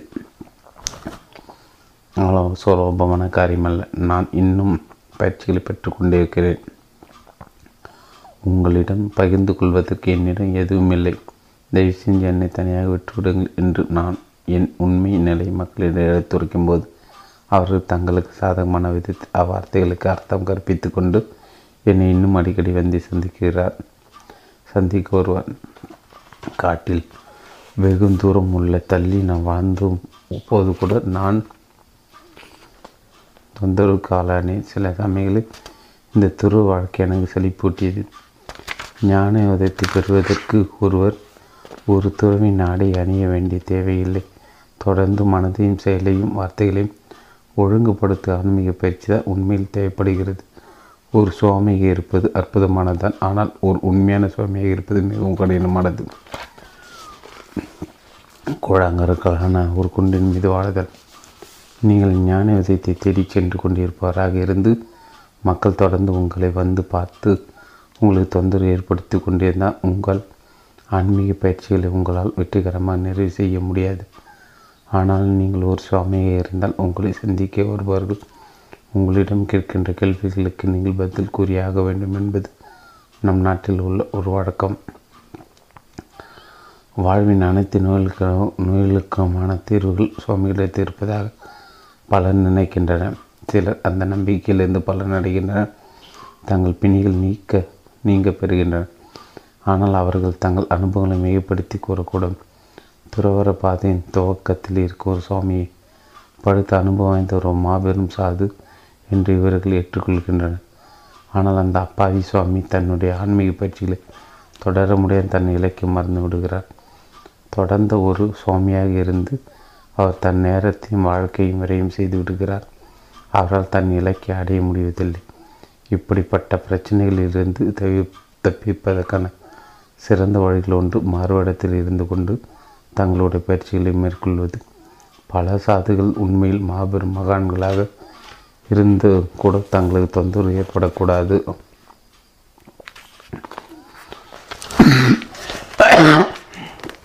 என்பதற்காக தாங்கள் சமநிலையற்றவர்கள் என்பது போல் பாசாங்கு செய்கின்றன.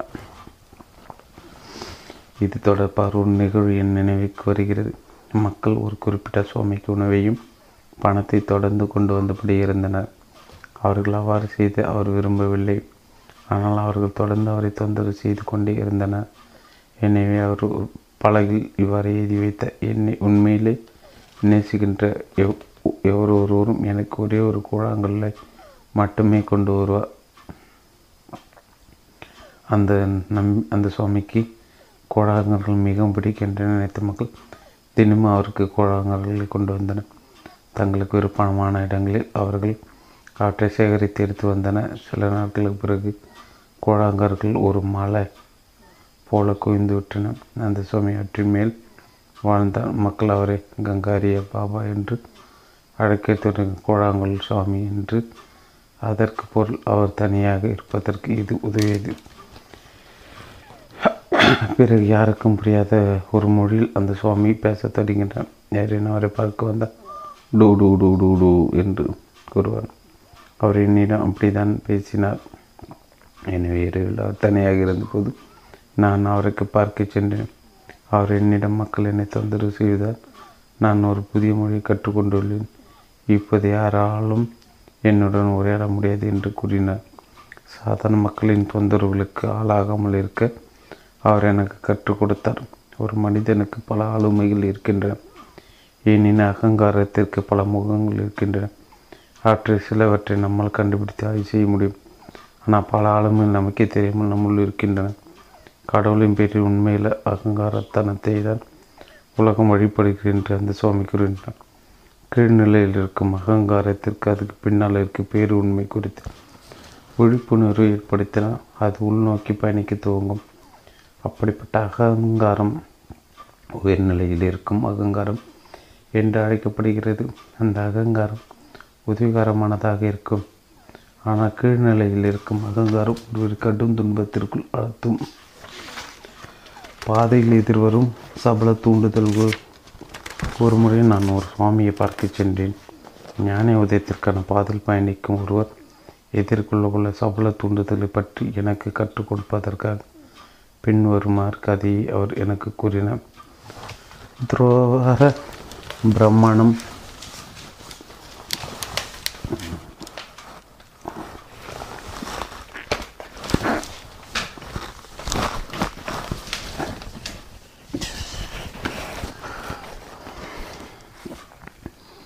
துறவர பிரமாணம் ஏற்றுக்கொண்ட ஒரு இளைஞர் விரைவில் சுவாமியாக ஆனார் பொன் பெண்கள் புகழ் ஆகிய மூன்றை தவிர்க்குமாறு அவருடைய குரு அவரிடம் கூறினார்.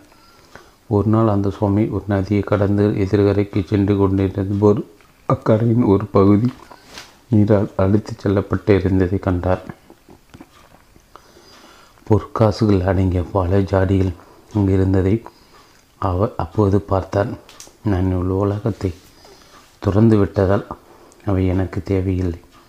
ஆனால் நான் ஒரு கோவிலை கட்டினால் அது நல்லதாக அமையும் என்று அவர் நினைத்தார். எனவே அவர் கட்டடக்கலை நிபுணர்களிடம் சென்று தான் கண்டுபிடித்திருந்த பொருட்காசுகளை அவர்களிடம் காட்டி ஒரு கோவிலை கட்டுமாறு அவர்களிடம் கூறினார். ஓ சுவாமிக்கு இவ்வளோ பணம் எதற்கு?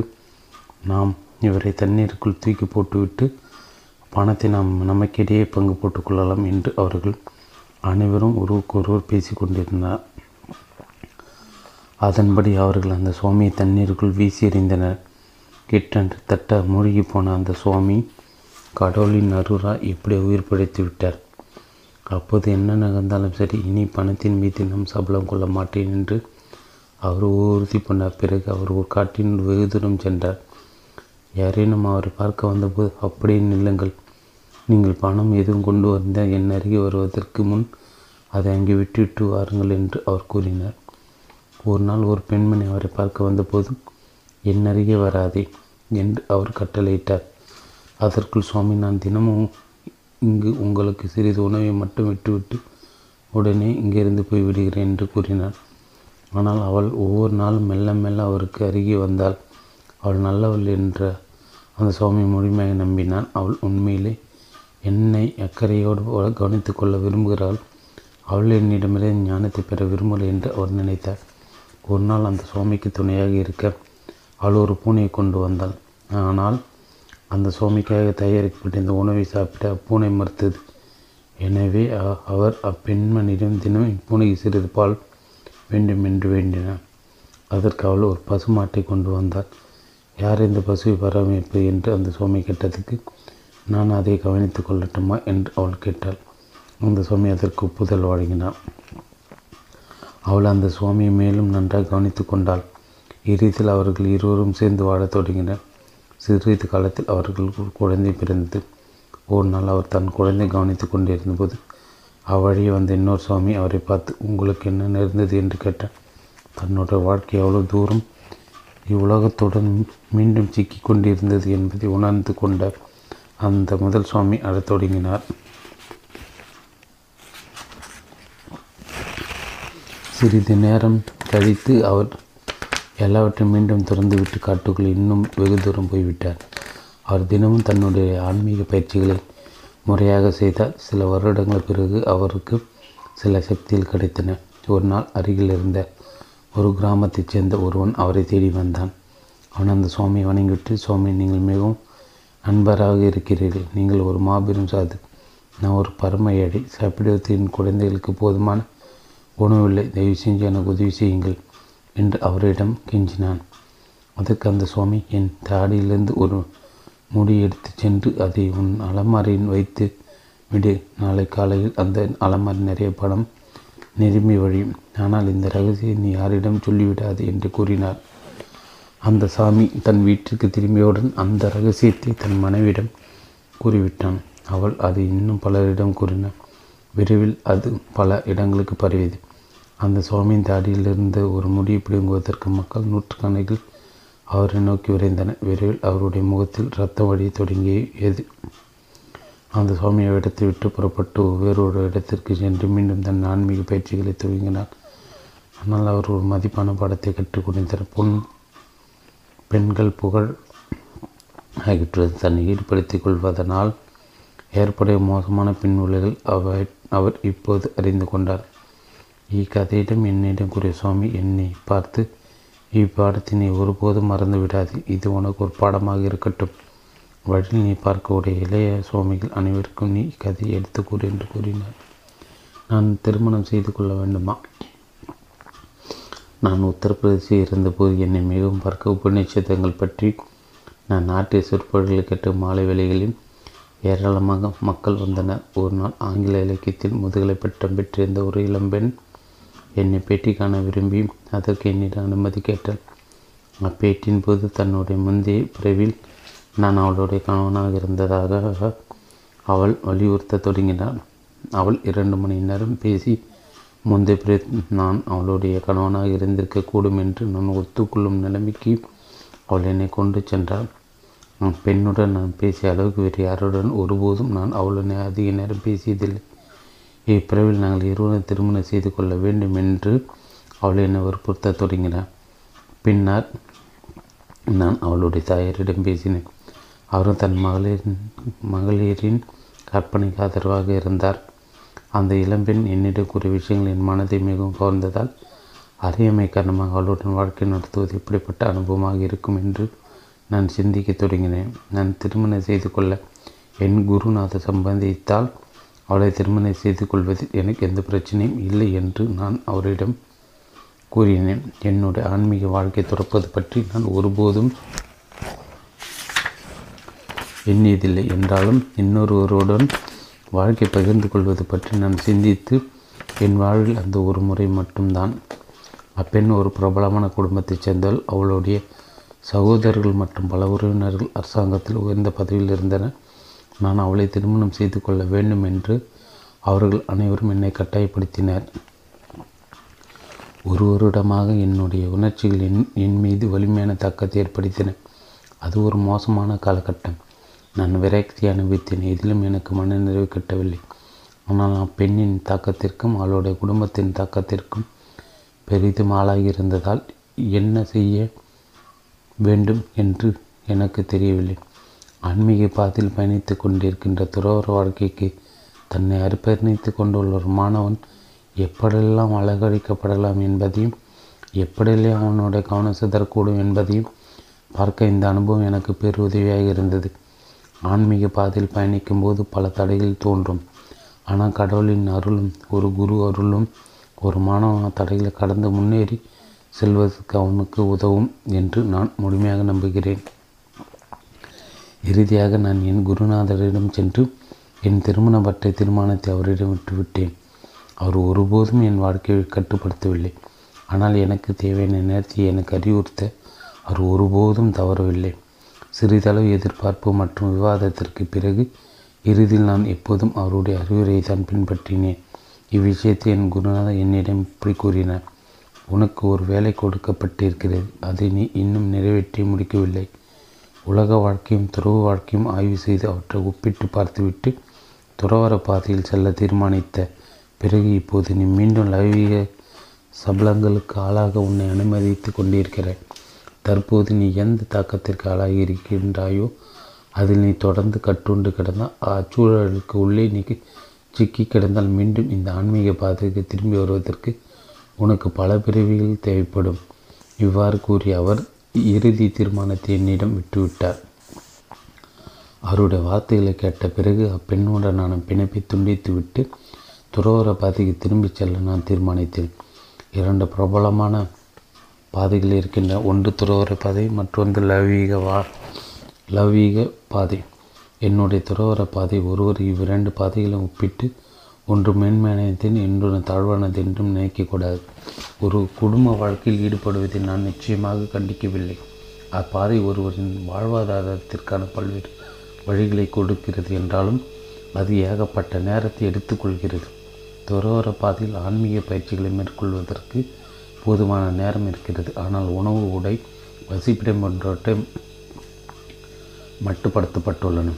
ஒருவர் எந்த பாதை தேர்ந்தெடுக்கிறார் என்பது முக்கியமல்ல. அவர் எந்த பாதையை தென்றாலும் அதில் அவர் உண்மையாகவும் நேர்மையாகவும் விசுவாசத்துடன் இருக்க வேண்டியது மட்டுமே முக்கியம். குறிப்பிட்ட இந்த நிகழ்வு என் வாழ்விற்குள் சிறிது அவமானத்தை கொண்டு வந்தது. ஏனெனில் சுவாமிகளையும் யோகிகளையும் மக்கள் மிக உயர்ந்த இடங்களை வைத்து வழிபடுகின்றனர். கடவுளுக்கு இணையாக அவர்களை கருதுகின்றனர். ஒரு சுவாமி என்பது லைவீக பொருட்களை துறந்துவிட்டு சமுதாயத்திலிருந்து ஒதுங்கி வாழ வேண்டும் என்று மக்கள் எதிர்பார்க்கின்றனர். இப்படிப்பட்ட எதிர்ப்புகளால் போலியான துறவர வாழ்க்கையை வாழ்கின்ற பலரை என் பாதையில் நான் சந்தித்திருக்கிறேன் துறவரம் குறிப்பாக பிரம்மச்சாரியும் துறவிகளின் பைத்தியகாரத்தனம் என்று மேற்கத்திய உளவியலாளர்கள் கூறி நான் கேள்விப்பட்டுகிறேன் என் பாதையை தேர்ந்தெடுக்க வேண்டும் என்ற தீர்மானத்தை நான் தனிநபர்களிடம் விட்டுவிடுகிறேன் ஆனால் போலித்தனமான போலித்தனம் ஒரு மாபெரும் தடையாக இருக்கும் என்பதை நான் இங்கு குறிப்பிட்டே ஆக வேண்டும். பிரம்மச்சாரியத்தை கடைபிடிக்கின்றவர்கள் தங்களுடைய உள்ளார்ந்த ஆளுமைகளை பற்றி மாற்றிக்கொள்ளாவிட்டால் அவர்கள் இயல்புக்கு புறம்பானவர்களாகி விடுகிறார்கள். துண்டுகளின் மீது கட்டுப்பாடு இல்லாதவர்கள் துறவர பாதையை பின்பற்றக்கூடாது. உணவு உடலுறவு உறக்கம் சுய பாதுகாப்பு ஆகியவற்றுக்கான தூண்டுதல் மிகவும் சக்தி வாய்ந்தவை. மனித வாழ்விலும் நடத்தையிலும் அவை ஒவ்வொன்றும் ஒரு வலிமையான தாக்கத்தை ஏற்படுத்துகின்றன. ஆனால் உடலுறவை மட்டும் ஏன் தீண்டத்தகாத ஒன்றாக நாம் பார்க்க வேண்டும்? யோகா பற்றிய அறிவியலில் அனைத்து தூண்டுதல்களும் முறையாக வழி நடத்தப்படுகின்றன ஆன்மீக வளர்ச்சியை நோக்கி திருப்பிவிடப்படுகின்றன. இத்தூண்டுதலை கட்டுப்படுத்தவும் அடக்கிக் கொள்ளவும் முடியாதவர்கள் உலக வாழ்க்கை பின்பற்ற வேண்டும். அத்தூண்டுதல்களை முறையாக நிறைவேற்றி கொள்ள வேண்டும். துருவர பாதைக்கு பதிலாக தாந்திரிக பாதைகளை பாதையை அவர்கள் பின்பற்றலாம். இத்தூண்டுதலின் நிறைவேற்றலை ஆன்மீக அனுபவங்களாக அவர்கள் மாற்றிக்கொள்ளலாம் தங்கள் மாணவர்கள் மீது கண்டிப்பான ஒடுங்கை திணிக்கின்ற துறைகள் ஏகப்பட்ட குழப்பங்களை விளைவிக்கின்றன. மாணவர்கள் நேர்மையின்றி போலியாக நடந்து கொள்ள இது வழிவகுக்கிறது. இத்தகைய ஒழுங்கு தேவைதானா? உள்ளும் புறமும் ஏற்படுகின்ற முரண்பாடுகள் ஒரு ஆன்மீக பாதையில் பயணித்து கொண்டிருக்கவில்லை என்பதை தெளிவாக எடுத்திருக்கின்ற அறிகுறிகளை. ஆன்மீக கண்ணியம் என்பது கூட ஒரு வரட்டு பெருமைதான். துறவுரை பாதை பின்பற்றி செல்லப் போவதாக நான் மீண்டும் என் தீர்மானத்தை புதுப்பித்து கொண்டபோது நான் குற்றுணர்வு கொண்டிருந்ததாக என் குருநாதர் நினைத்தார். எனவே நர்ம நர்மதை நதிக்கரையில் வாழ்ந்து கொண்டு அங்கு ஆன்மீக பயிற்சிகளை மேற்கொள்ளும்படி அவர் என்னிடம் கூறினார். ஓம்காரேஸ்வர் கோவிலுக்கு அருகிலுள்ள கோ கேரிகாட் என்ற இடத்திற்கு தெற்கே முப்பது மைல்கள் தள்ளி அமைந்துள்ள ஒரு அடர்ந்த காட்டிற்குள் செல்லும்போது அவர் எனக்கு அறிவுறுத்தினார். அவ்விடத்தில் பாய்ந்தோடைய நர்மதி ஆற்றில் ஏகப்பட்ட முதலைகள் இருந்தன. காலையிலும் மழையும் பல முதலைகள் அந்த ஆற்றின் கரையோர மணல் மீது படுத்து கிடந்தன. ஆற்றின் தொந்தரவு எதுவும் இல்லாத கரையில் ஆறு மாதங்கள் நான் வழிந்தேன். என்னிடம் ஒரு கமண்டமும் ஒரு போர்வையும் இரண்டு இடைக்கச்சைகள் மட்டுமே இருந்தன. நான் வசித்த இடத்திலிருந்து ஆறு மைல்கள் தள்ளி இருந்த ஒரு கிராமத்தைச் சேர்ந்த மக்கள் தினமும் ஒரு முறை எனக்கு பாலும் கோதுமை ரொட்டி கொண்டு வந்து கொண்டு வந்தனர். அது அந்த ஆறு மாதங்கள் உடல் ரீதியாக மன ரீதியாக நான் தீவிர ஆன்மீக பயிற்சியில் ஈடுபட்டேன். என் வாழ்வின் மிக உயர்ந்த காலகட்டங்கள் ஒன்று அது. ஒரு நாள் அக்காட்டில் வேட்டையாடுவதற்காக சில வேட்டைக்காரர்கள் ஒரு குழுவாக அங்கே வந்தனர். அப்போது முதல்களுக்கு நடுவே மணலின் மீது அமர்ந்து நான் தியானித்து கொண்டிருந்து கண்ட அவர்கள் எனக்கு தெரியாமல் என்னை புகைப்படம் எடுத்து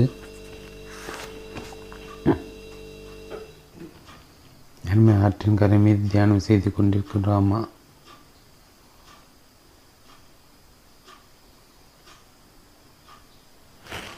செய்தித்தாள் நிறுவனத்துக்கு அதை அனுப்பிவிட்டன. விரைவில் என்னை பற்றிய கதைகள் பல செய்தித்தாள்கள் வெளிவந்தன. அந்த நேரத்தில் கார்வீர் பீடத்தின் சங்கராச்சாரியர் தனக்கு அடுத்து அப்பதவி வகிப்பதற்கு ஒருவரை தேடிக்கொண்டிருந்தார் சங்கராச்சாரிய இந்தியாவில் நான்கு வெவ்வேறு பகுதியில் மடங்களை நிறு ஐந்ததாக நிறுவிய ஒரு மடம் அமைந்த இடத்தில்தான் அவர் தன் வாழ்வின் இறுதி நாட்கள் கழித்தார். அந்த மடங்களின் தலைவர்கள் இந்தியாவின் ஆன்மீக தலைவர்களாக கருதப்படுகின்றனர். கிறிஸ்தவ மதத்தை பூப்பாண்டார் வகிக்கும் பதவியோடு ஒருவரோட பதவிகளை ஒப்பிடலாம்.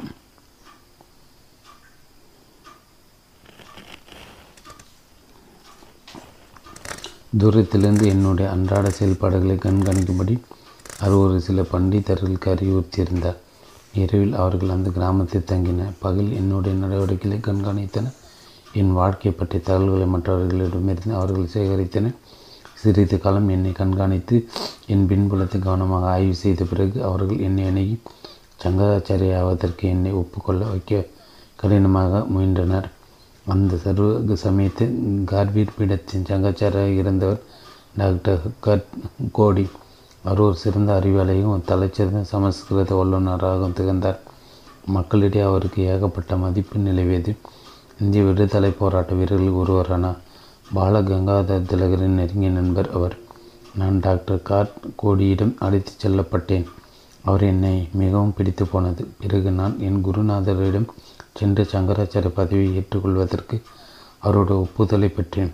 பதினெட்டு நாட்கள் நடைபெற்ற ஒரு விழாவிற்கு பிறகு ஜெகத்குரு சங்கராச்சாரியின் அடுத்த வாரிசாக நான் நியமிக்கப்பட்டேன். தந்திகள் வழியாக உலக நெடுக்கிலுமிருந்து எனக்கு வாழ்த்துகள் செய்திகள் வந்தன. பூப்பாண்டர் பிறகு ஆன்மீக தலைவரும் கூட எனக்கு வாழ்த்து தெரிவித்தனர். அது என வினோதமான அனுபவமாக இருந்தது. ஆறு மாத கால தனிமை மற்றும்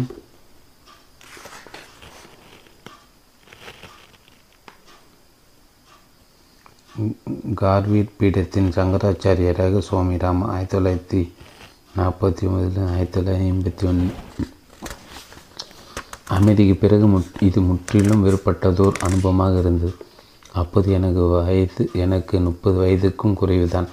ஆனால் எனக்கு கொடுக்கப்பட்டிருந்த ஒரு மிகப்பெரிய பொறுப்பாகும். சமுதாய சீர்திருத்த டாக்டர் கட் கோடி நம்பிக்கை கொண்டிருந்தார். மற்ற ஆன்மீக தலைவர்கள் மற்றும் அரசியல் தலைவர்களுடன் கருத்து பரிமாற்றங்கள் அடங்கிய முக்கிய ஆவணங்களை அவர் என்னிடம் ஒப்படைத்தார். பல்வேறு குழுக்களுடன் தலைவர்களுடன் நான் ஏகப்பட்ட சந்திப்பு கூட்டங்கள் நடத்த வேண்டியிருந்தது. மூச்சு விடக்கூட நேரம் இல்லாத அளவுக்கு நான் பல இடங்களுக்கு பயணம் செய்ய வேண்டியிருந்தது. பல்வேறு இடங்களில் மொழி சொற்பொழிவு ஆற்ற வேண்டியிருந்து நான் சற்று ஆசுவாசமாக இருந்தபோது காலையிலிருந்து மாலை வரை மக்கள் என்னை நேரில் சந்தித்து என்னுடைய ஆசைகளை பெற்று சென்றன. இந்த நடவடிக்கைகள் அனைத்துக்கும் எனக்கு மிக கடினமாக இருந்தன. என் சுதந்திர பறிப்பு இருப்பதாக நான் உணர்ந்தேன். தியானம் செய்வதற்கும் ஆன்மீக பயிற்சிகளை மேற்கொள்வதற்கு நேரம் கிடைப்பதே இல்லை. மக்களை ஆசீர்வித்து நான் என்னை என்னை ஆசீர்ப்ப நான் என் நாள் முழுவதையும் செலவிட வேண்டியுள்ளது. இது நல்லதல்ல என்று நான் நினைத்தேன். என் மண் என் மகிழ்ச்சி முற்றிலுமாக மாறி பறிப்பு உயர்ந்தது இது உனக்கு பொருத்தமானதல்ல. இங்கிருந்து போய்விடு என்று என் மனசாட்சி என்னிடம் கூறியது. எனவே இரண்டு ஆண்டுகளுக்கு பிறகு என்னிடம் சல்லி காசு கூட இல்லாமல் அங்கிருந்து நான் ஓடிப்போய் விட்டேன் முந்தைய நாள் வரை நான் ஒரு பெரிய அரண்மனையில் வாழ்ந்து கொண்டு பல கார்களில் வளம் கொண்டு கொண்டிருந்தேன். மறுநாள் நான் உடுத்திருந்த உடையை தவிர என்னிடம் வேறு எதுவும் இருக்கவில்லை.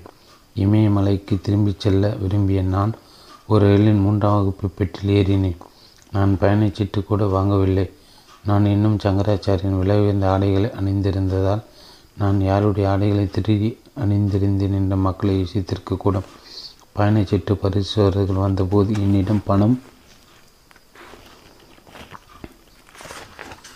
பணம் இல்லாதாலும் நான் யார் என்பதை நான் அவரிடம் கூறாதாலும் அடுத்த ஸ்டேஷன் அவர் என்னை ரயிலிருந்து இறக்கிவிட்டார். அதுவரை ஒரு பயணச்சீட்டு இல்லாமல் நான் ஒருபோதும் பயணித்தது கிடையாது. நான் அவரை பணிந்து வணங்கி என் மீது நடவடிக்கை இருக்காமல் இதற்கு நன்றி என்று கூறிவிட்டு கீழே இறங்கினேன் நான் என் சங்கராச்சாரிய பதவி திறந்துவிட்டு சென்றபோது சங்கராச்சாரிய நேசித்தவர்களுக்கும் அவருடைய பக்தர்களுக்கும் பிடிக்கவில்லை நான் என்னுடைய பொறுப்பில் உதறி தள்ளியதாக அவர்கள் நினைத்தனர். ஆனால் நான் அங்கு ஒருபோதும் மகிழ்ச்சியாக இருக்கவில்லை. நான் மீண்டும் ஒருபோதும் அந்த இடத்திற்கு போகவில்லை. போகவே இல்லை. நான் என் குருநாதரிடம் சென்று அவர்கள் அவர் லைவிய சபலங்கள் எப்படி ஒன்று எப்படி ஒரு சுவாமியை பின்தொடர்கின்றன என்பதை நீ இப்போது பார்த்தீர்களா உலகம் எப்படி ஒரு ஆன்மீகவாதி பிடித்து வைத்து கொள்ள விரும்புகிறது என்பதை நீ நேரடியில் தெரிந்து கொண்டுள்ளாய். இனி எதுவும் உன்னை பாதிக்காது. ஏனெனில் பதவிகள் நிறுவனங்கள் துறம் ஆகிய எல்லாவற்றையும் நீ அனுபவித்துவிட்டாய் மக்கள் தங்களுடைய ஆன்மீக தலைவர்களிடம் இருந்து ஏராளமாக எதிர்பார்க்கின்றனர் மக்களை கை தூக்கிவிடுவதற்கும் அவர்களின் ஞானத்தை வழங்குவதற்கும் உன்னால் இயன்றதை செய். ஆனால் உன்னுடைய பாதை மட்டும் ஒருபோதும் மறந்துவிடாது என்று கூறினார். ஒரு மோசமான பரிசோதனை. எனக்கு தெரிந்த ஒருவன் மற்றவர்களுடைய வீட்டை முட்டங்களிலும் புல்வெளியை சீராக்கி வட்டப்பட்ட புல்லை சேகரித்து பசுகளுக்கும் எருதுகளுக்கும் சாப்பிடுவதற்கு அதை விற்பனை செய்து அதை கிடைத்த வருமானத்தில் வாழ்க்கை நடத்தி வந்தான். ஆனால் அவன் சுவாமி ராமா எதுவுமே செய்யாமல் வாழ்க்கை மகிழ்ச்சியாக அனுபவித்து கொண்டிருக்கிறார். அவர் போக இடமெல்லாம் மக்கள் அவருக்கு பூக்களை கொண்டு வந்து கொடுக்கின்றனர். அவர் நடப்பதற்கு அம்பலங்களை விற்கின்றனர் அவர் வசிப்பதற்கு ஒரு வீட்டை கூட கொடுக்கின்றனர். மக்கள் அவருக்காக சமைத்து கொடுக்கின்றனர். அவருடைய எல்லா தேவைகளையும் கவனித்துக் கொள்கின்றனர் ஒரு சுவாமியாக இருப்பது ஒரு நல்ல ஏற்பாடு தான் என்று நினைத்தான். அவன் தன் மனைவிடம் சென்று நான் ஒரு பரிசோதனை முயற்சித்து பார்க்கப் போகிறேன். ஆறு மாதங்களுக்கு நான் சுவாமி என்பது போல பாசாங்கம் செய்யப் போகிறேன் என்று கூறினான். ஆனால் அவள் எனக்கு பணம் வேண்டும் நீங்கள் நம் குடும்பத்தின் தேவைகளை நிறைவேற்றும் என்று புலம்பினாள். அதற்கு அவன் மக்கள் எனக்கு கொடுக்கும் எல்லா பணத்தையும் நான் உனக்கு கொடுத்து விடுகிறேன் என்று கூறினான். அவன் சிறிது பணத்தை சேமித்து ஒரு சுவாமிக்குரிய ஆடைகளை வாங்கி தான் ஒரு சுவாமி என்பது போல் நடிக்கத் தொடங்கினான் முதல் மூன்று நாட்கள் அவனுக்கு பசிகிறதா என்று யாரும் அவனிடம் கேட்கவில்லை. பலர் என்னிடம் வந்து எனக்கு காணிகளை கொடுத்தும் நான் அவற்றை உண்ணாமல் இருந்ததை கண்ட அவன் தனக்கு யாரும் எதுவும் கொடுக்காததை கண்டு கோபமும் கொண்டான். தான் உதாசீனப்பட்ட படுத்தப்பட்டதாக நினைத்தான். மக்கள் என்னிடம் எதை கொண்டு வந்து கொடுத்தாலும் மற்றவர்கள் நான் அதை பகிர்ந்து கொடுத்து விடுவேன்.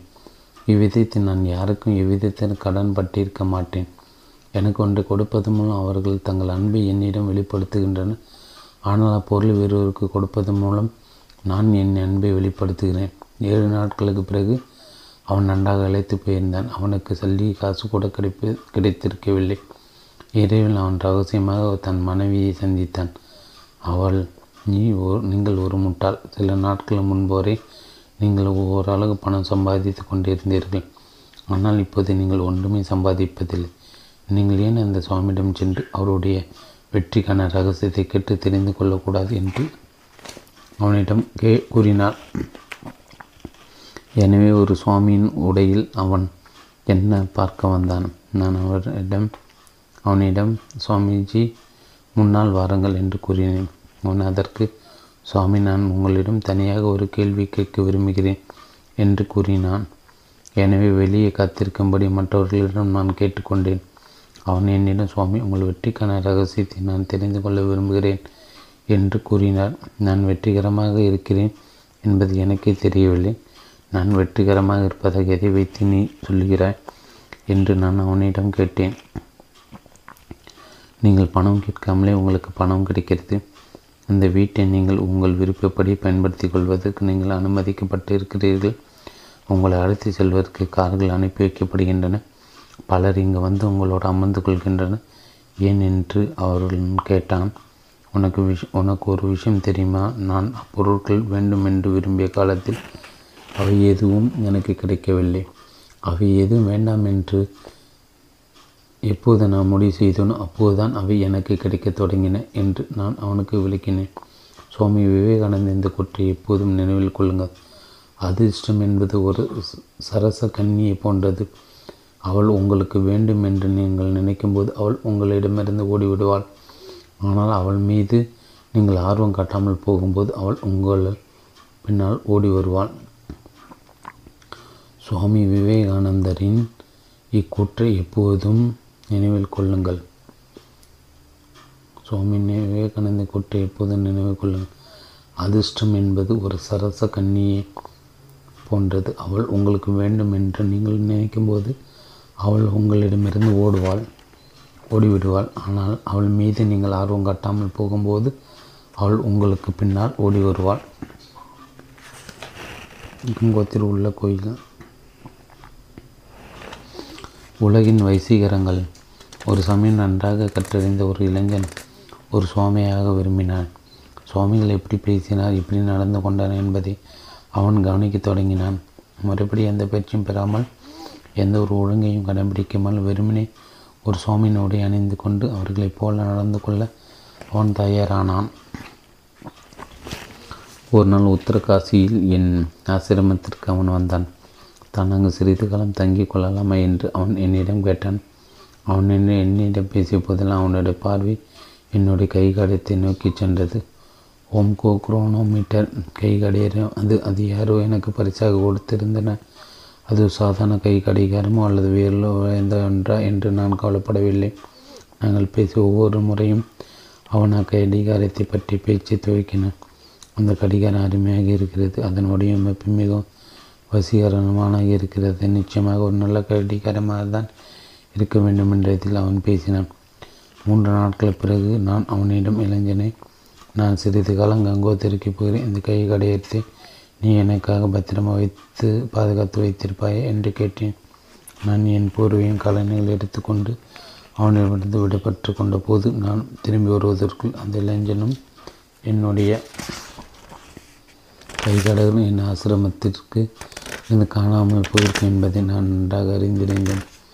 நான் உண்மையில் கங்கோத்திரிக்கு செல்ல திட்டமிட்டிருக்க திட்டமிட்டிருக்கவில்லை. அந்த இளைஞனின் விஷயத்தில் என்ன நிகழும் என்று மட்டுமே நான் பார்க்க விரும்பினேன். நான் மிக விரைவில் என் ஆசிரியர் திரும்பினேன். நான் எதிர்பார்த்தபடி அந்த இளைஞனின் கைடிகாரத்தோடு மாயமாய் மறைந்து விட்டிருந்தான். அதை அடுத்து வந்த சில நாட்கள் என் கை கடையிலும் எங்கே என்று எனக்கு தெரிந்தவர்கள் பலர் என்னிடம் விசாரித்தனர். அதை வேறு யாரோ பயன்படுத்தி கொண்டிருந்ததாக நான் அவர்களிடம் கூறினேன். நான் அதை பற்றி கவலைப்படவில்லை. ஆறு மாதங்கள் பிறகு ஹரித்வார் ரயில் நிலையத்தில் தற்செயலாக நான் அந்த இளைஞனை பார்த்தேன். என்னை கண்டது அவன் பெரிதும் தர்ம சங்கடம் கொண்டு அங்கிருந்து ஓடிவிடலாமா என்று யோசித்தேன். சுவாமி நான் செய்தது பெரும் தவறு என்று அவன் கூறினான். அதற்கு நீ எனக்கு எதுவும் செய்திருக்கவில்லை. நீ செய்தது தவறு என்று உனக்கு தோன்றி அதை மீண்டும் ஒருபோதும் செய்யாதே என்று கூறினேன். அவன் கையில் அந்த கடிகாரம் இல்லாததை அப்போதுதான் நான் கவனித்தேன்.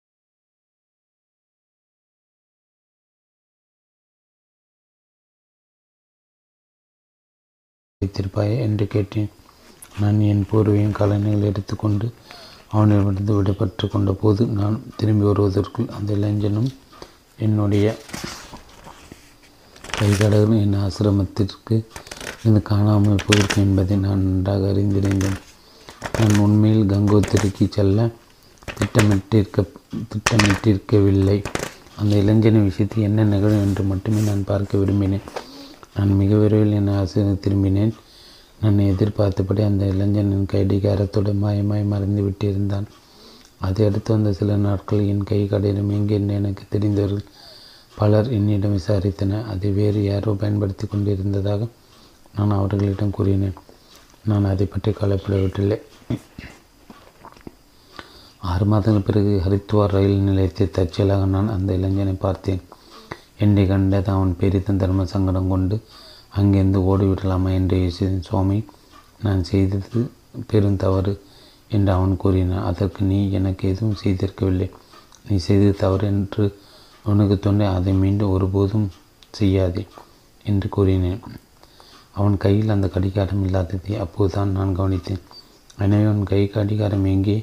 அது எப்படி வேலை செய்கிறது? என்று நான் கேள்வி கேட்டேன். எனக்கு பணம் தேவைப்பட்டதால் நான் அதை விட்டுவிட்டேன் என்று அவன் பதிலளித்தான் சில நாட்களுக்கு பிறகு கடிகாரம் மீண்டும் என் கைக்கு வந்தது. அதை அந்த இளைஞரிடமிருந்து வாங்கியவன் என்னுடைய மாணவர்கள் ஒருவன். அது என்னுடையது என்பதை தெரிந்து கொண்ட அவன் அந்த இளைஞரிடம் அதை வாங்கி என்னிடம் ஒப்படைத்தான். எனவே நான் அந்த இளைஞனை தேடி கண்டுபிடித்து இக்கடிகாரத்தை மீண்டும் அவனிடம் கொடுத்தேன். இக்கடிகாரத்தால் உனக்கு உதவ முடியும் என்றால் அது உன்னிடம் இருக்க வேண்டும். என்று நான் கூறினேன். என்னுடைய நடத்திய முதலில் ஆனால் புரிந்து கொள்ள முடியவில்லை. பிறகு மெல்ல மெல்ல லைவ் பொருட்களை முற்றிலும் வேறொரு கண்ணோட்டத்திலிருந்து பார்க்க முடியும் என்பதை அவன் புரிந்து கொள்ள தொடங்கினான். இந்நிகழ்வு அவனை மிகவும் பாதித்தது. சில நாட்களில் நான் பரிந்துரைத்த ஒரு ஆசிரமத்திலிருந்து சுய ஒழுங்கை அவன் கற்றுக்கொண்டான். இன்று அவன் பரிபூர்ணமாக மாறிவிட்டான்.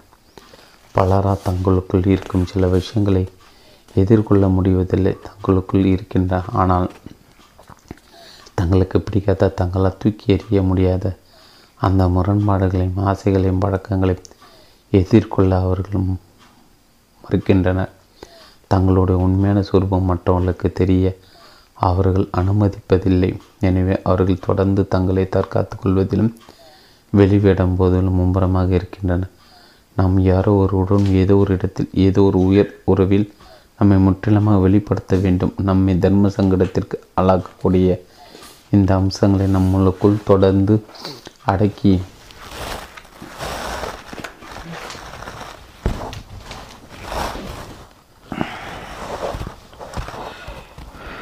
நாம்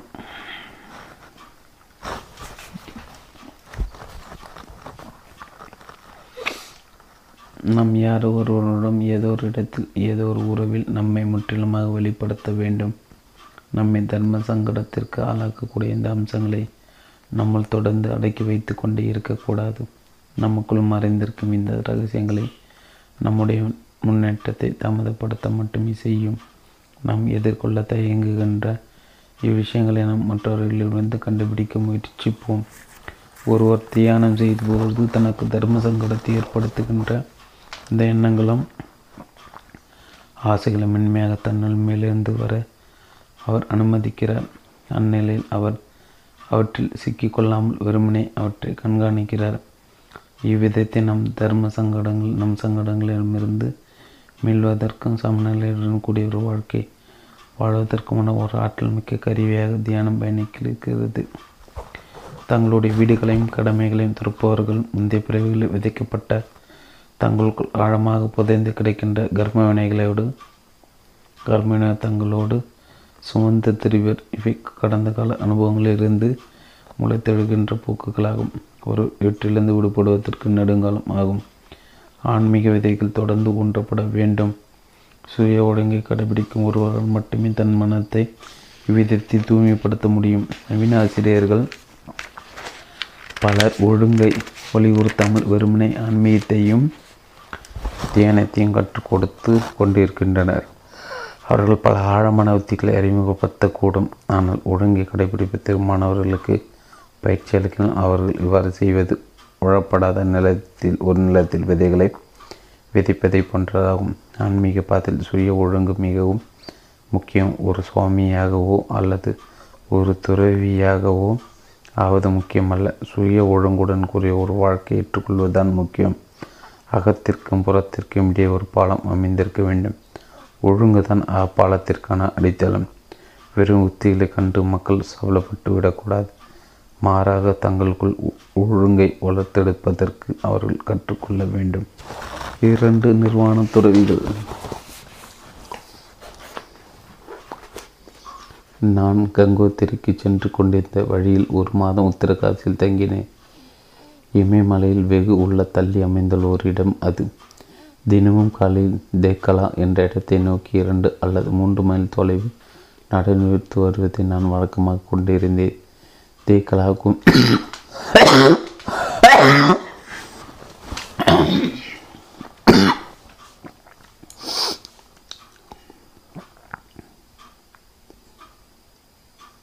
தேக்கலாவுக்கும் என்னுடைய இருப்பிடத்திற்கும் இடையே இரண்டு நிர்வாண சாதுகள் வாழ்ந்து வந்தன. கங்கை கரை மீது அமர்ந்த மரத்தால் ஆன ஒரு சிறிய வீட்டில் இரண்டு தனித்தனி அறைகள் அவர்கள் வாழ்ந்தனர் அவர்கள் கிட்டத்தட்ட எழுபது வயது இருக்கும் இருவருக்கும் எழுது படிக்க தெரியாது. இருவருமே தம் தம் மனைவர் இழந்தவர்கள். அவர்களிடம் எந்த உடைமைகளும் இருக்கவில்லை. ஒரு கமண்டலம் கூட அவர்களிடம் கிடையாது.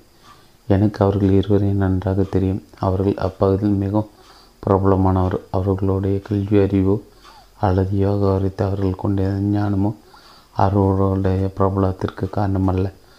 கடுங்குளிர் நிலவிய ஒரு பகுதியில் உடல் ஒட்டு துணி கூட இல்லாமல் அவர்கள் வாழ்ந்து கொண்டிருந்தான். எல்லோரும் நடுவிலும் அவர்களை பிரபலமாக்கியது. யதார்த்தத்தில் அவர்கள் அகங்காரமும் கோபமும் பொறாமை கொண்டவர்களாக இருந்தனர் அவர்கள் பரஸ்பரம் ஒருவர் ஒரு வகுத்தனர் நன்றாக வெயில் காய்ந்து ஒரு நாளன்று தேக்காலான தேக்கலாக நோக்கி நான் நடந்து சென்று கொண்டிருந்த போது அவர்கள் இருவரும் தங்கள் வைக்கோல வெயில் பரப்பி காய வைத்திருந்தது. தொலைவிலிருந்து நான் பார்த்துட்டு வைக்கோலில் இருந்த ஈரப்பதத்தை நீக்குவதற்கு அவர்கள் எப்போதாவது அப்படி செய்தனர். நான் அவர்கள் வீட்டை நெருங்கிய போது அவர்கள் இரு நிர்வாணமாக ஆக்ரோஷமாகவும் மல்யுத்தம் செய்து கொண்டிருந்தார் நான் அவர்களுடைய சண்டையில் குறுக்கிட்டு என்ன இது? நீங்கள் இருவரும் ஏன் இப்படி சண்டையிட்டு கொண்டிருக்கிறீர்கள் என்று நான் கேட்டேன். அவர்கள் ஒரு இடமிருந்து ஒரு உலகில் நின்றனர். அவர்கள் ஒருவர் அவன் என் வைக்கோலை மிதித்து விட்டான். அவனுக்கு எவ்வளோ திமிர் இருக்க வேண்டும்? நான் தான் உலகின் மாபெரும் துறவி என்ற நினைப்பு அவனுக்கு என்று கூறினான். இந்த அனுபவம் என் வாழ்வில் ஒரு பின்னடைவாக பின்னடைவாக அமைந்தது.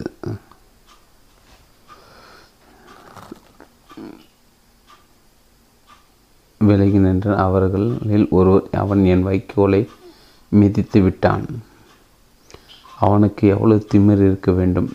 தான் தான் உலகின் மாபெரும் துறவி என்ற நினைப்பு அவனுக்கு.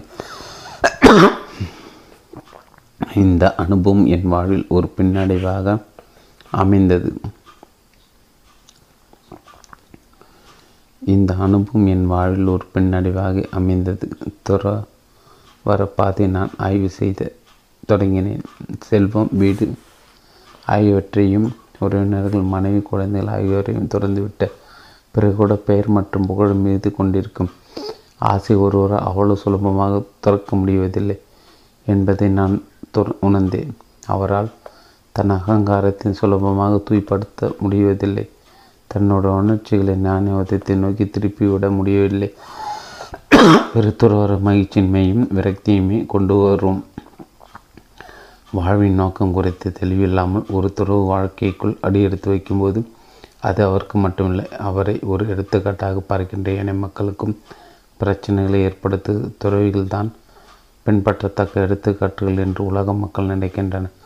ஆனால் துறவிகளிடம் மென்மையான குடும்பத்தர்களை நான் சந்தித்திருக்கிறேன். நம்முடைய புற வாழ்க்கை முறையும் கூட உள்ளார்ந்த அகநிலை அதி முக்கியமானது. முறையை விட உள்ளார்ந்த அக அதி முக்கியமானது.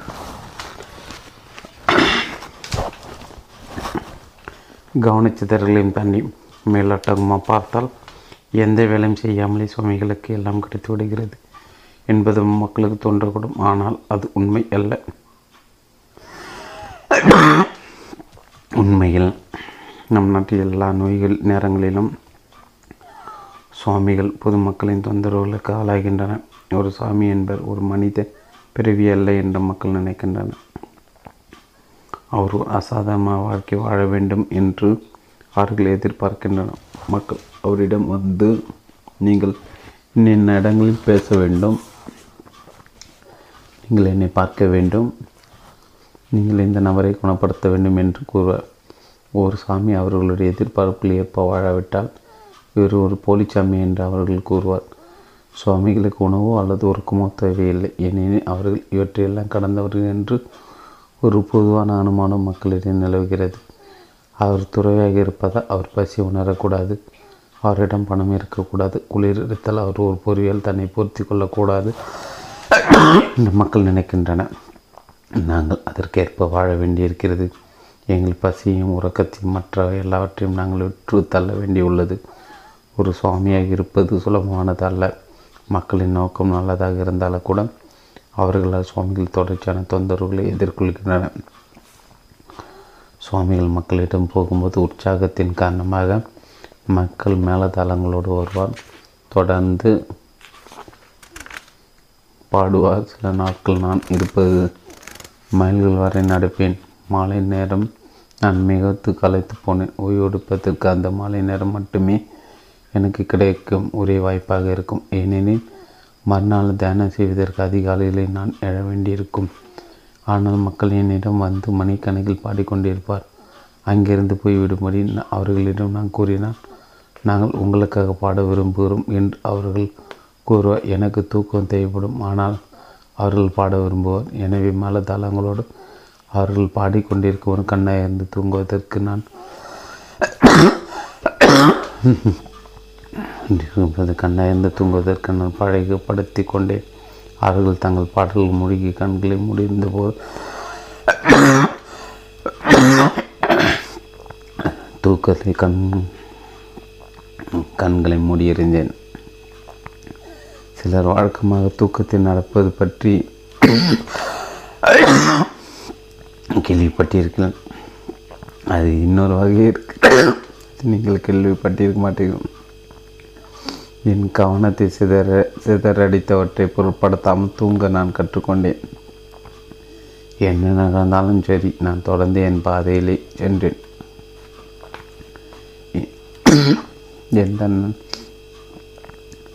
என்ன நடந்தாலும் சரி எடுத்த காரியத்தை நிறைவேற்றி திருவென்றென்று நீங்கள் தீர்மானித்துக் கொள்ளுங்கள். நீங்கள் உறுதியான மனத்துடன் இருந்தால் கவனிச்சதர் இருந்தாலும் கூட அவை உங்களை தொந்தரவு செய்ய நீங்கள் அனுமதிக்க மாட்டீர்கள். நீங்கள் உங்கள் பாதை தொடர்ந்து பயணிப்பீர்கள். மன உறுதி மிகவும் முக்கியம். உங்கள் சூழல்களில் உலகத்தையோ அல்லது உங்கள் சமுதாயத்தையோ உங்களுக்கு ஏற்ற விதத்தில் உங்களால் மாற்ற முடியாது. ஆனால் உங்களிடம் வலிமையும் மன உறுதி இருந்தால் வாழ்க்கை எனும் ஊர்வலத்தில் உங்களால் வெற்றிகரமாக பயண முடியும். இழப்பது லாபமே குறிப்பிட்ட சுவாமி என்பவர் அடிக்கடி தன் சீடன் ஒரு வீட்டுக்கு சென்று அவனுடன் தங்கி அவருடன் தங்கினார். ஆச்சரியன் ஒட்டுமொத்த குடும்பம் அந்த சுவாமியை நேசித்து அவர் மீது மரியாதை கொண்டிருந்து ஏனெனில் அவர் ஒரு சிறந்த ஆன்மீகவாதியாக ஒழுங்கிற்காகவும் எடுத்துக்காட்டாகவும் விளங்கினார். அவர் தினமும் சூரிய உதயத்தின் முன்பாக எழுந்து குளித்து பல நேரம் மணி நேரம் தியானம் செய்தார் ஆனால் ஒரு நாள் இன்னும் இருள் சூழ்ந்திருந்த ஒரு அதிகாலை நதியை எனக்கு உதவ உணவு கொண்டு வா என்று அவர் தன் சீடரிடம் பார்த்து கத்தினார். அதற்கு சீடன் சுவாமி இது உங்கள் குளியலுக்கான நேரம் என்று கூறினான். அதற்கு அவர் எனக்கு உணவு கொண்டு வா, எனக்கு பசிக்கிறது என்று கூறினார். பிறகு அவர் சாப்பிட்டுட்டு சிறிது நேரத்தில் குளித்து விட்டு வந்தார். ஒரு சில கணங்கள் அரை மலம் கழித்துவிட்டு உறங்கச் சென்று விட்டார்.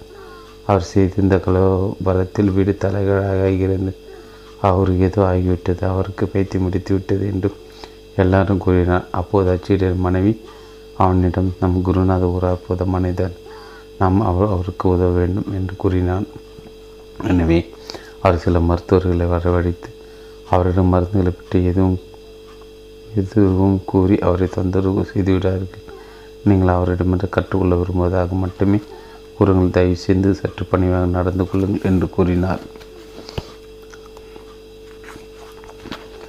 அதன்படி அம்மருந்து மருத்துவர்கள் சீடர்களைப் போல நடந்து கொண்ட எண்ணின் அவர்களுக்கு அதற்காக பணம் கொடுக்கப்பட்டது. அவர்கள் அந்த சுவாமியிடம் குரு தேவா நீங்கள் எப்படி இருக்கிறீர்? என்று கேட்டனர். ஆனால் அவர் பதிலேதும் கூறவில்லை.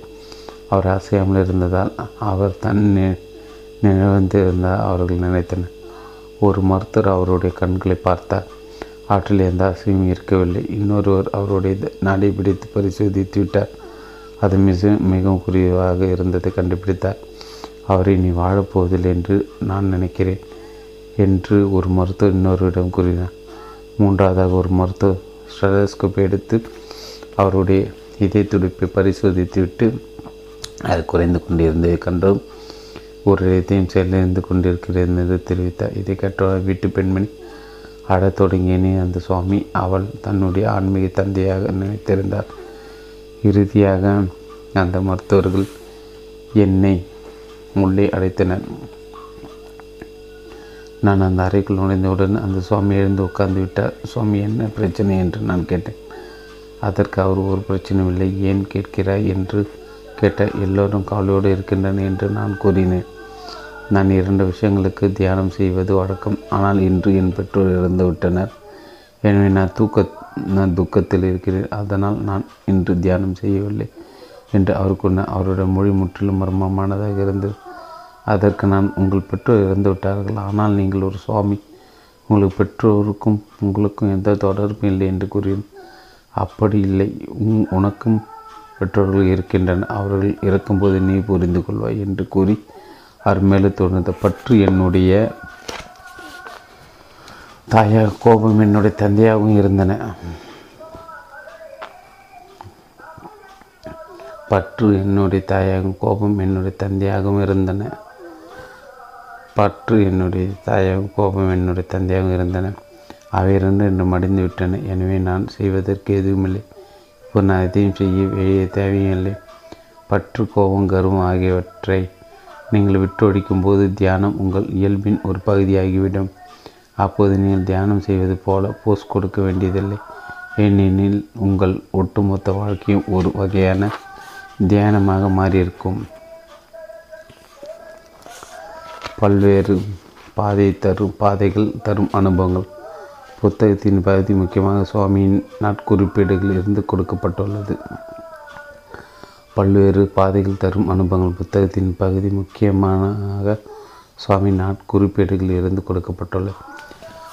பல்வேறு பாதைகளை பற்றிய அறிவு நீங்கள் உங்கள் சொந்த முடிவுக்கு வர வழிக்கிறது பல்வேறு பாதைகளை பற்றிய அறிவு நீங்கள் உங்கள் சொந்த முடிவுக்கு வர வழிவகுக்கிறது. உங்களுக்கு எவ்வளோ அதிகமாக தெரிந்திருக்கிறதோ கற்றுக்கொள்ள வேண்டும் என்று நீங்கள் அவ்வளோ அதிகமாக தீர்மானிப்பீர்கள். பகுத்தறிவதற்கான திறனை நீங்கள் கூர்த்துட்டி போது எந்த சந்தேகமின்றி நீங்கள் உங்கள் பாதையில் உறுதியாக பயணிப்பி பயணிப்பீர்கள்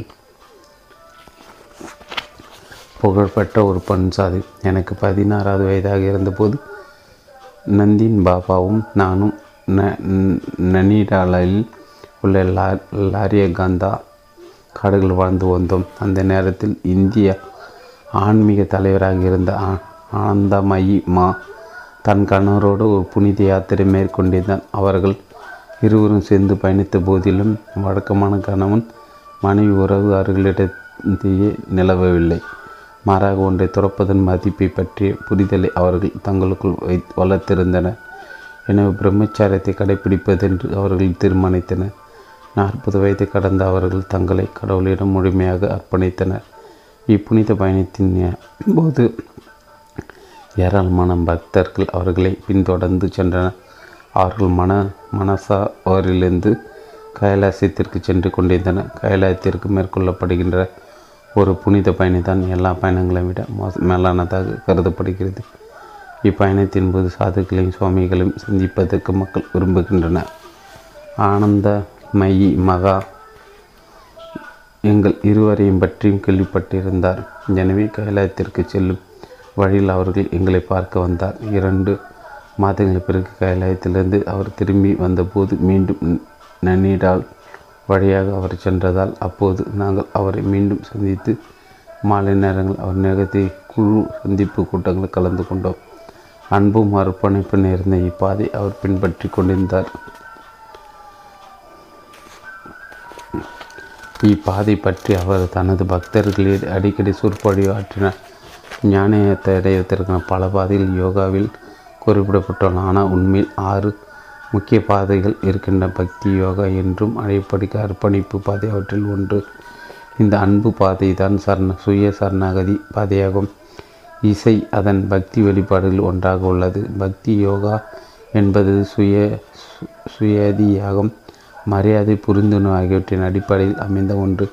இப்பாதல் பணிவு மென்மை தூய்மை எளிமை உண்மை ஆகியவை முக்கிய பண்பு நலன்களாக இருக்கின்றன. இதயத்தின் பாதை இது. அதாவது இப்பாதையை பின்பற்றி நடப்பவர்கள் தங்கள் உணர்ச்சிகளின் சக்தியை கடவுளை நோக்கி செலுத்தி விடுகின்றனர்.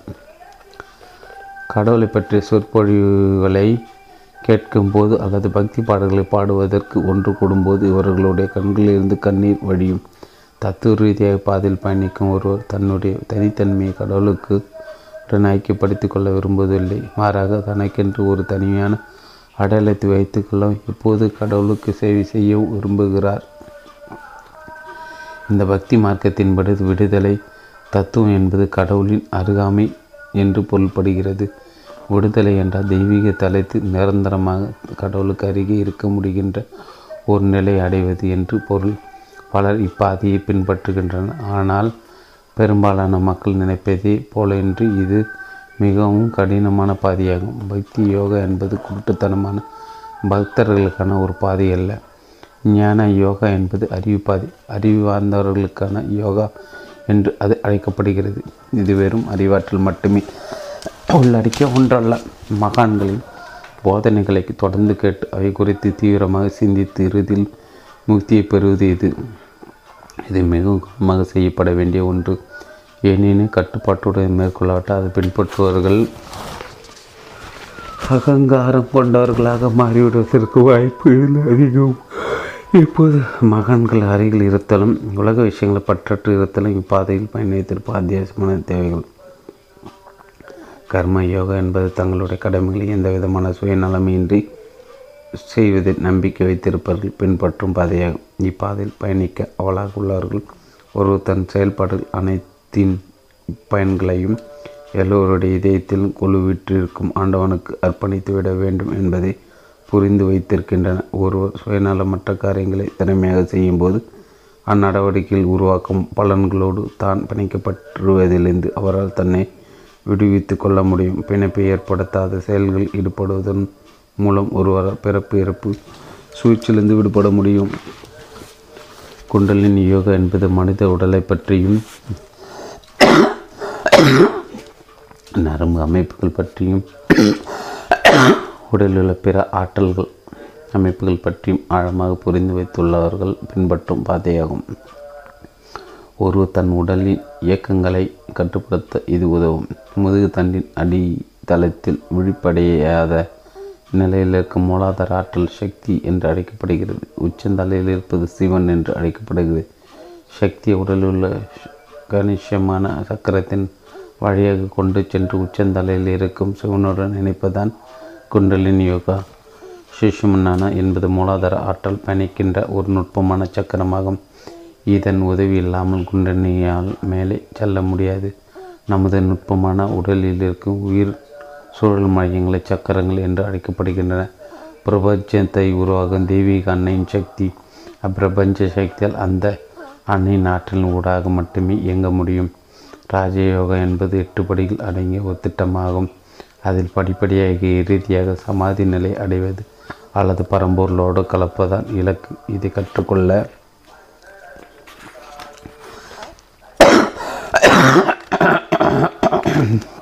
முன்னோர்கள் முறைப்படி கட்டுப்பாட்டுடன் அது ஈடுபட வேண்டும். இது மிகவும் திட்டமிட்ட விதத்தில் விரிவான முறையில் உருவாக்கப்பட்டுள்ள வளர்ச்சி அடைந்துள்ள ஒரு அறிவியலாகும். இதில் கர்ம யோகா பக்தி யோகா குண்டலினி யோகா ஞான யோகா அகமூக ஆகியவை இணைக்கப்பட்டுள்ளன ராஜயோக சாங்கியத்தின் தத்துவத்தின் அடிப்படையில் அமைக்கப்பட்டுள்ள ஒன்று. அல்மோராவில் ஆனந்தமய் மா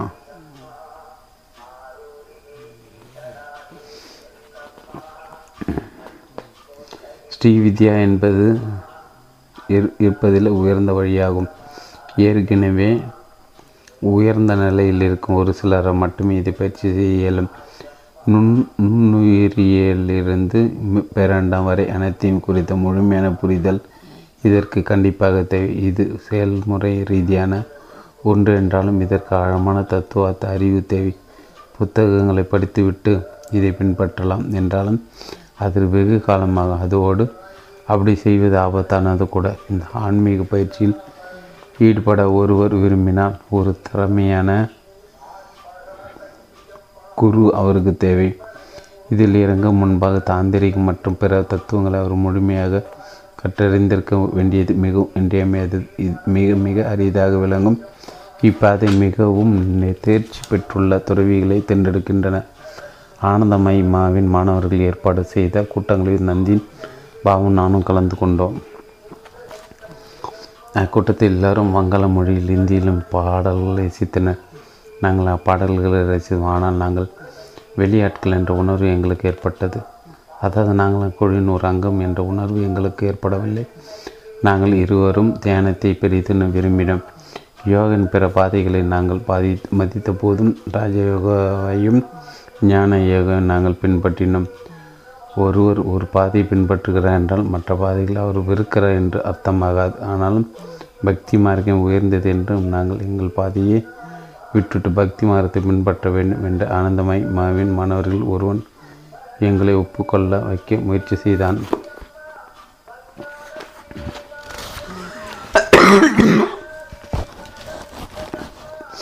அவன் எங்களை பார்த்து நாங்கள் பாடும்போது நீங்கள் ஏன்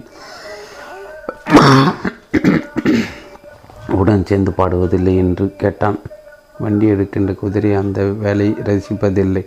ஆனால் வண்டியில் வெறுமனே அமைதியாக உட்கார்ந்திருப்பான். அதை அந்த பயணத்தையும் அதன் பலன்களையும் ரசித்து அனுபவிக்கிறான். ஒரு செயலில் ஈடுபட்டுள்ள ஒருவன் அது வெறுமனே கவனித்து கொண்டிருக்கின்ற அறிவார்ந்த மனிதன் ரசிக்கும் அளவுக்கு அந்த வேலையை ரசிப்பதில்லை. சிலர் பாடுகின்றனர் மற்றவர்கள் அதை அனுமதியாக ரசிக்கின்றனர். மற்ற எல்லோரையும் விட நாங்கள் அதிகமாக ரசித்து அனுபவித்து கொண்டிருக்கிறோம். நாங்கள் பக்தி மார்க்கத்தை பின்பற்றவில்லை. என்று உனக்கு எப்படி தெரியும் என்று நான் அவனிடம் கேட்டேன். அந் தன் அறியாமை காரணமாக தன்னுடைய பாதையை தான் ஒரே பாதை என்பதில் அவன் பிடிவாதமாக இருந் இருந்தான். எங்கள் உரையாடல் விரைவில் ஒரு பெரிய வாக்குவாதமாக மாறியது. ஆனந்தமயமா அதில் குறுக்கிட்டு தன்னுடைய மாணவனை பார்த்து வரக்கூடும் இவ்வித துறைகளோடும் வாக்குவாதம் செய்யாது. ஒருவன் தன்னுடைய சொந்த உள்ளார்ந்த மதிப்பு என்ன என்பதை புரிந்து கொண்டு பிறகு அதற்கேற்ற ஒரு பாதையை பின்பற்ற முயற்சி செய்ய வேண்டும்.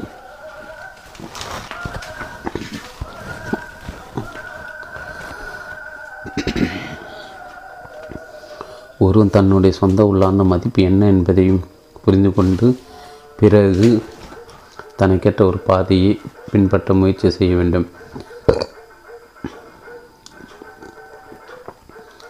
பக்தி மார்க்கம் என்பது அத்தமட்ட பக்தி பற்றியதல்ல பக்தி என்றால் கடவுளிடம் முழுமையான அர்ப்பணிப்பை கொண்டிருப்பது என்று அவரிடம் சன்னகதி அடைவது என்றும் அவர் மீது அன்பு கொண்டிருப்பது என்றும் பொருள். அது இதயத்தின் பாதை. ஆனால் வாழ்வின் பல பிரச்சனைகளை தீர்க்கின்ற அறிவோடு அதன் புறப்பட்டு நிற்கவில்லை. பக்தி என்பது மற்ற பாதையின் ஒரு பகுதியும் கூட. ஞான யோகாவை பின்பற்றுகிற ஒரு யோகியிடம் பக்தி இல்லை என்றால் அவரால் ஞானத்தை அடைய முடியாது. எல்லோரும் பக்தி மார்க்கத்தை பின்பற்ற விரும்புகின்றனர். அது சுலபமானது. எளிமையானது என்று அவர்கள் நினைப்பதுதான் அதற்கு காரணம். ஆனால் அது உண்மை அல்ல. பக்தி மார்க்கம் என்பது ஒருவன் தன்னுடைய சொந்த இருத்தலை வழிபடுவதற்கு பதிலாக கடவுளின் இருத்தலை ஏற்றுக்கொள்வது என்று பொருள். அழுகின்ற நடுங்குகின்ற உணர்ச்சி வசப்படுகின்ற அல்லது ஒரு வேடிக்கையான விதத்தில் நடந்து கொள்கின்றவர்களை பக்தியாவை பின்பற்றுவார்கள் என்று அழைக்க முடியாது. மன அமைதி என்பது முறையாக வளர்த்தெடுக்கப்பட வேண்டும். அப்போதுதான் மற்ற பாதையில் நம்மால் புரிந்து கொள்ள முடியும். இல்லை இல்லை அது சாத்தியமில்லை. மன தூய்மை இன்றியமையாதது. ஒருவன் தன் மனதையும் செயலும் வார்த்தைகளையும் ஒழுங்குபடுத்துவதன் மூலம் மட்டுமே அது சாத்தியப்படுகிறது. முறைப்படி விவாதிப்பது என்பது கற்றலின் ஒரு நிலை அன்றி இருத்தலின் ஒரு நிலை அல்ல.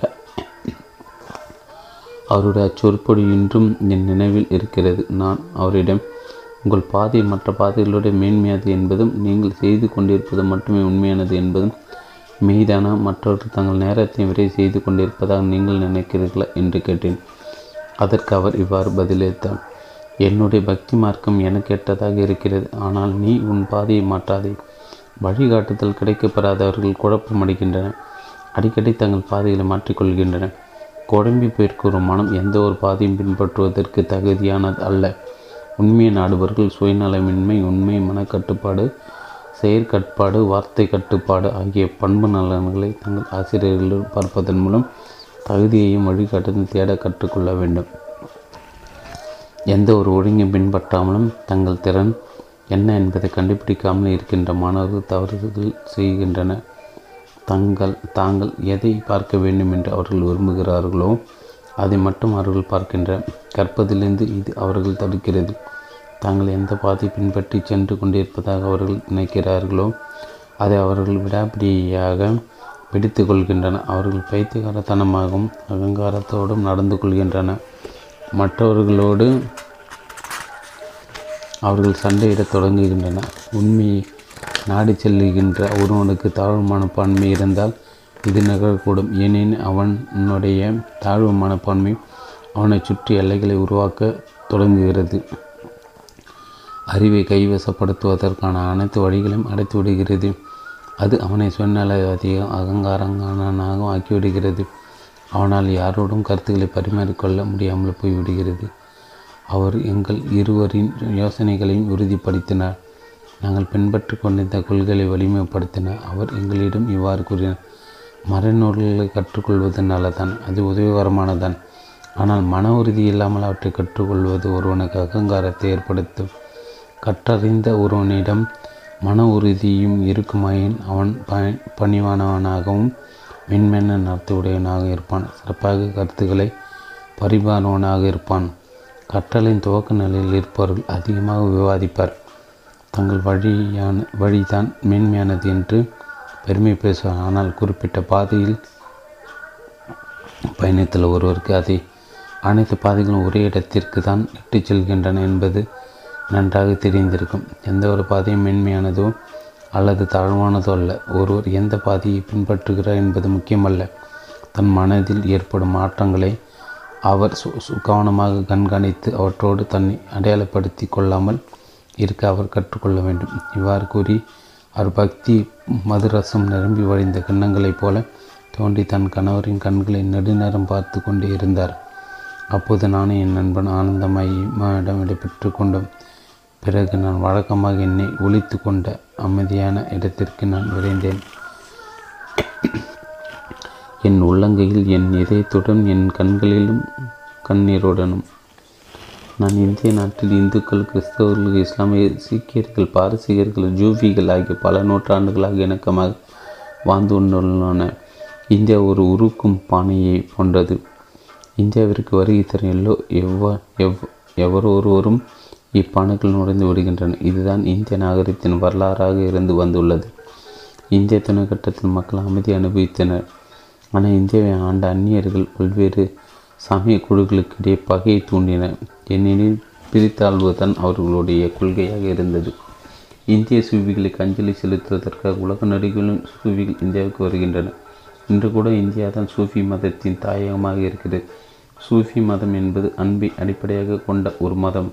அதில் இஸ்லாமியர்கள் மட்டுமே பின்பற்றுகிற ஒன்று அல்ல. நான் சந்தித்துள்ள பல சூஃபி துறவிகளை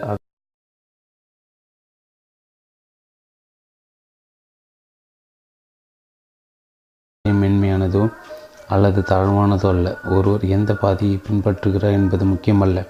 தன் மனதில் ஏற்படும் மாற்றங்களை அவர் சு கவனமாக கண்காணித்து அவற்றோடு தன்னை அடையாளப்படுத்தி கொள்ளாமல் இருக்க அவர் கற்றுக்கொள்ள வேண்டும். இவ்வாறு கூறி அவர் பக்தி மதுரசம் நிரம்பி வழிந்த கிண்ணங்களைப் போல தோண்டி தன் கணவரின் கண்களை நெடுநேரம் பார்த்து கொண்டே இருந்தார். அப்போது நானும் என் நண்பன் ஆனந்தமாயிடம் விடைபெற்று கொண்டோம். பிறகு நான் வழக்கமாக என்னை ஒழித்து கொண்ட அமைதியான இடத்திற்கு நான் விரைந்தேன். என் உள்ளங்கையில் என் இதயத்துடன் என் கண்களிலும் கண்ணீருடனும். நான் இந்திய நாட்டில் இந்துக்கள் கிறிஸ்தவர்கள் இஸ்லாமிய சீக்கியர்கள் பாரசீகர்கள் ஜூஃபிகள் ஆகிய பல நூற்றாண்டுகளாக இணக்கமாக வாழ்ந்து கொண்டுள்ளன. இந்தியா ஒரு உருக்கும் பானையை போன்றது. இந்தியாவிற்கு வருகை தரும் எல்லோ எவ்வ எவ் எவரொருவரும் இப்பானைகள் நுழைந்து விடுகின்றன. இதுதான் இந்திய நாகரிகத்தின் வரலாறாக இருந்து வந்துள்ளது. இந்திய துணைக்கட்டத்தில் மக்கள் அமைதி அனுபவித்தனர். ஆனால் இந்தியாவை ஆண்ட அந்நியர்கள் பல்வேறு சமய குழுக்களுக்கிடையே பகையை தூண்டினர். ஏனெனில் பிரித்தாழ்வுதான் அவர்களுடைய கொள்கையாக இருந்தது. இந்திய சூவிகளுக்கு அஞ்சலி செலுத்துவதற்காக உலக நடிகளும் சூஃபிகள் இந்தியாவுக்கு வருகின்றனர் இன்று கூட இந்தியா தான் சூஃபி மதத்தின் தாயகமாக இருக்கிறது. சூஃபி மதம் என்பது அன்பை அடிப்படையாக கொண்ட ஒரு மதம். அதில் இஸ்லாமியர்கள் மட்டுமே பின்பற்றுகிற ஒன்று அல்ல. நாம் சந்தித்துள்ள பல சூஃபி துறவிகள் ஆக்ராவில் வாழ்ந்த ஒரு பெண்மணி ஒரு மாபெரும் சூஃபி துறவியாகி வருகிறார். ஒரு முறை நான் இந்திய முதிய முதிய சாதுவை சந்திப்பதற்காக இமயமலையிலிருந்து வந்தேன். ஒரு தர்காவில் அவர் முழு நிர்வாணமாக வாழ்ந்து வந்தார். அவருக்கு அப்போது தொன்னூற்று மூன்று வயது. இரவில் அவர் ஒருபோதும் தூங்கவில்லை. நான் அவரை பிபிஜி என்று அழைத்தேன். அம்மா என்பது அதன் பொருள். அவர் என்னை மகனே என்று அழைத்தார். ஆக்ராவில் நாங்கள் தங் நான் தங்கியிருந்த போது இந்த சாதுவி இரவு பன்னிரெண்டு மணி வரைக்கும் அதிகாலை ஒரு மணிக்கும் இடையே நான் சந்தித்தேன். இரவு வேளைகள் நான் அவரை சந்திக்க சென்றதை மக்கள் தவறாக புரிந்து கொண்டனர். நான் நிலை தரிமாறிவிட்டதாக அவர்கள் சிந்திக்க தொடங்கினர். இராணுவ உயர் அதிகாரிகள் மற்றும் கற்று கற்றறிந்த சான்றோர் பலரும் அவரை சந்தித்து சென்றனர். Colonel J. எஸ். கைரா அவருடைய மாபெரும் பக்தர். பிபிஜி இந்துக்களும் மற்றவர்களும் சமய அளவில் நேசித்த போதிலும் ஆக்ரா நகர மக்களில் பலர் இந்த மாபெரும் சாதுவையும் அவர் மர்மான வாழ்க்கை முறையையும் புரிந்து கொள்ளவில்லை. தன்னை பார்க்க வந்தவர்களிடம் அவர் அளப்பரிய புரு புரிந்துணர்வுடன் நடந்து கொண்டார்.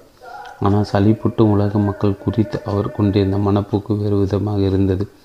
மண் கலையங்களை தானியங்களையும் பணத்தையும் எப்படி நிரப்ப வேண்டும் என்பதை உலக மக்கள் கற்றுக்கொண்டுள்ளனர் ஆனால் தங்கள் இதயம் என்னும் கலையத்தை எப்படி நிரப்ப வேண்டும் என்பதை யாரும் அறியவில்லை என்று அவர் கூறினார். ஒரு இரவு வேளையில் நான் அவரை சந்தித்த போதும் கடவுளை என்னால் சுலபமாக பார்க்க முடியும் என்று அவர் கூறினார். அதற்கு என்ன வழி? என்று நான் கேட்டேன். தெய்வீகத்துடன் ஒன்று கலப்பதற்கு சளிப்பூட்டும் இவ்வுலகிலிருந்து ஒருவர் தன்னை விடுவித்து கொண்டு அன்பே உருவான கடவுளுடன் தன்னை பிணைத்து கொள்ள வேண்டும். இது அவ்வளோ எளிமையானது. உன் ஆன்மாவை கடவுளுக்கு அர்ப்பணித்துட்டு பிறகு நீ எதுவும் செய்ய வேண்டியதில்லை எதையும் சாதிக்க வேண்டியதில்லை என்று அவர் பதிலளித்தார். பிபிஜி ஆனால் அதை எப்படி செய்வது? என்று நான் அவரிடம் கேட்டபோது அவர் ஒரு உரையாடலை நினைவு கூறத் தொடங்கினார். அதை அவர் என்னிடம் எப்படி கூறினார்? அப்படியே அதை நான் இங்கு கொடுத்திருக்கிறேன். அவர் இவ்வாறு கூறினார். நான் என் அன்பை என் அன்பு கடவுளை பார்க்க சென்றபோது என் கோவிலின் நுழைவாயில் நின்று கொண்டிருப்ப யார் என்று அவர் கேட்டார். உங்களின் அன்புக்குரியவள் என்று நான் பதிலளித்தேன். அதற்கு அவர் அதுக்கு முன்னால் என்ன ஆதாரத்தை கொடுக்க முடியும் என்று கேட்டார்.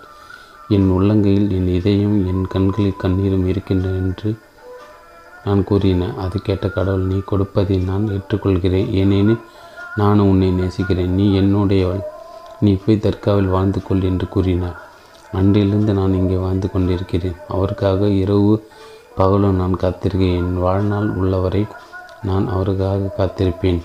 ஓ மாபெரும் மனிதனின் வார்த்தையில் அப்போது என் நினைவுக்கு வந்தது. வாழ்க்கை என்னும் விஷ மரத்தில் இரண்டு கனிகள் உள்ளன. சாவின்மை பற்றி சிந்திப்பது அவற்றில் ஒன்று. சாதுகளுடன் உரையாடுவது மற்றொன்று என்று அவர் கூறினார்.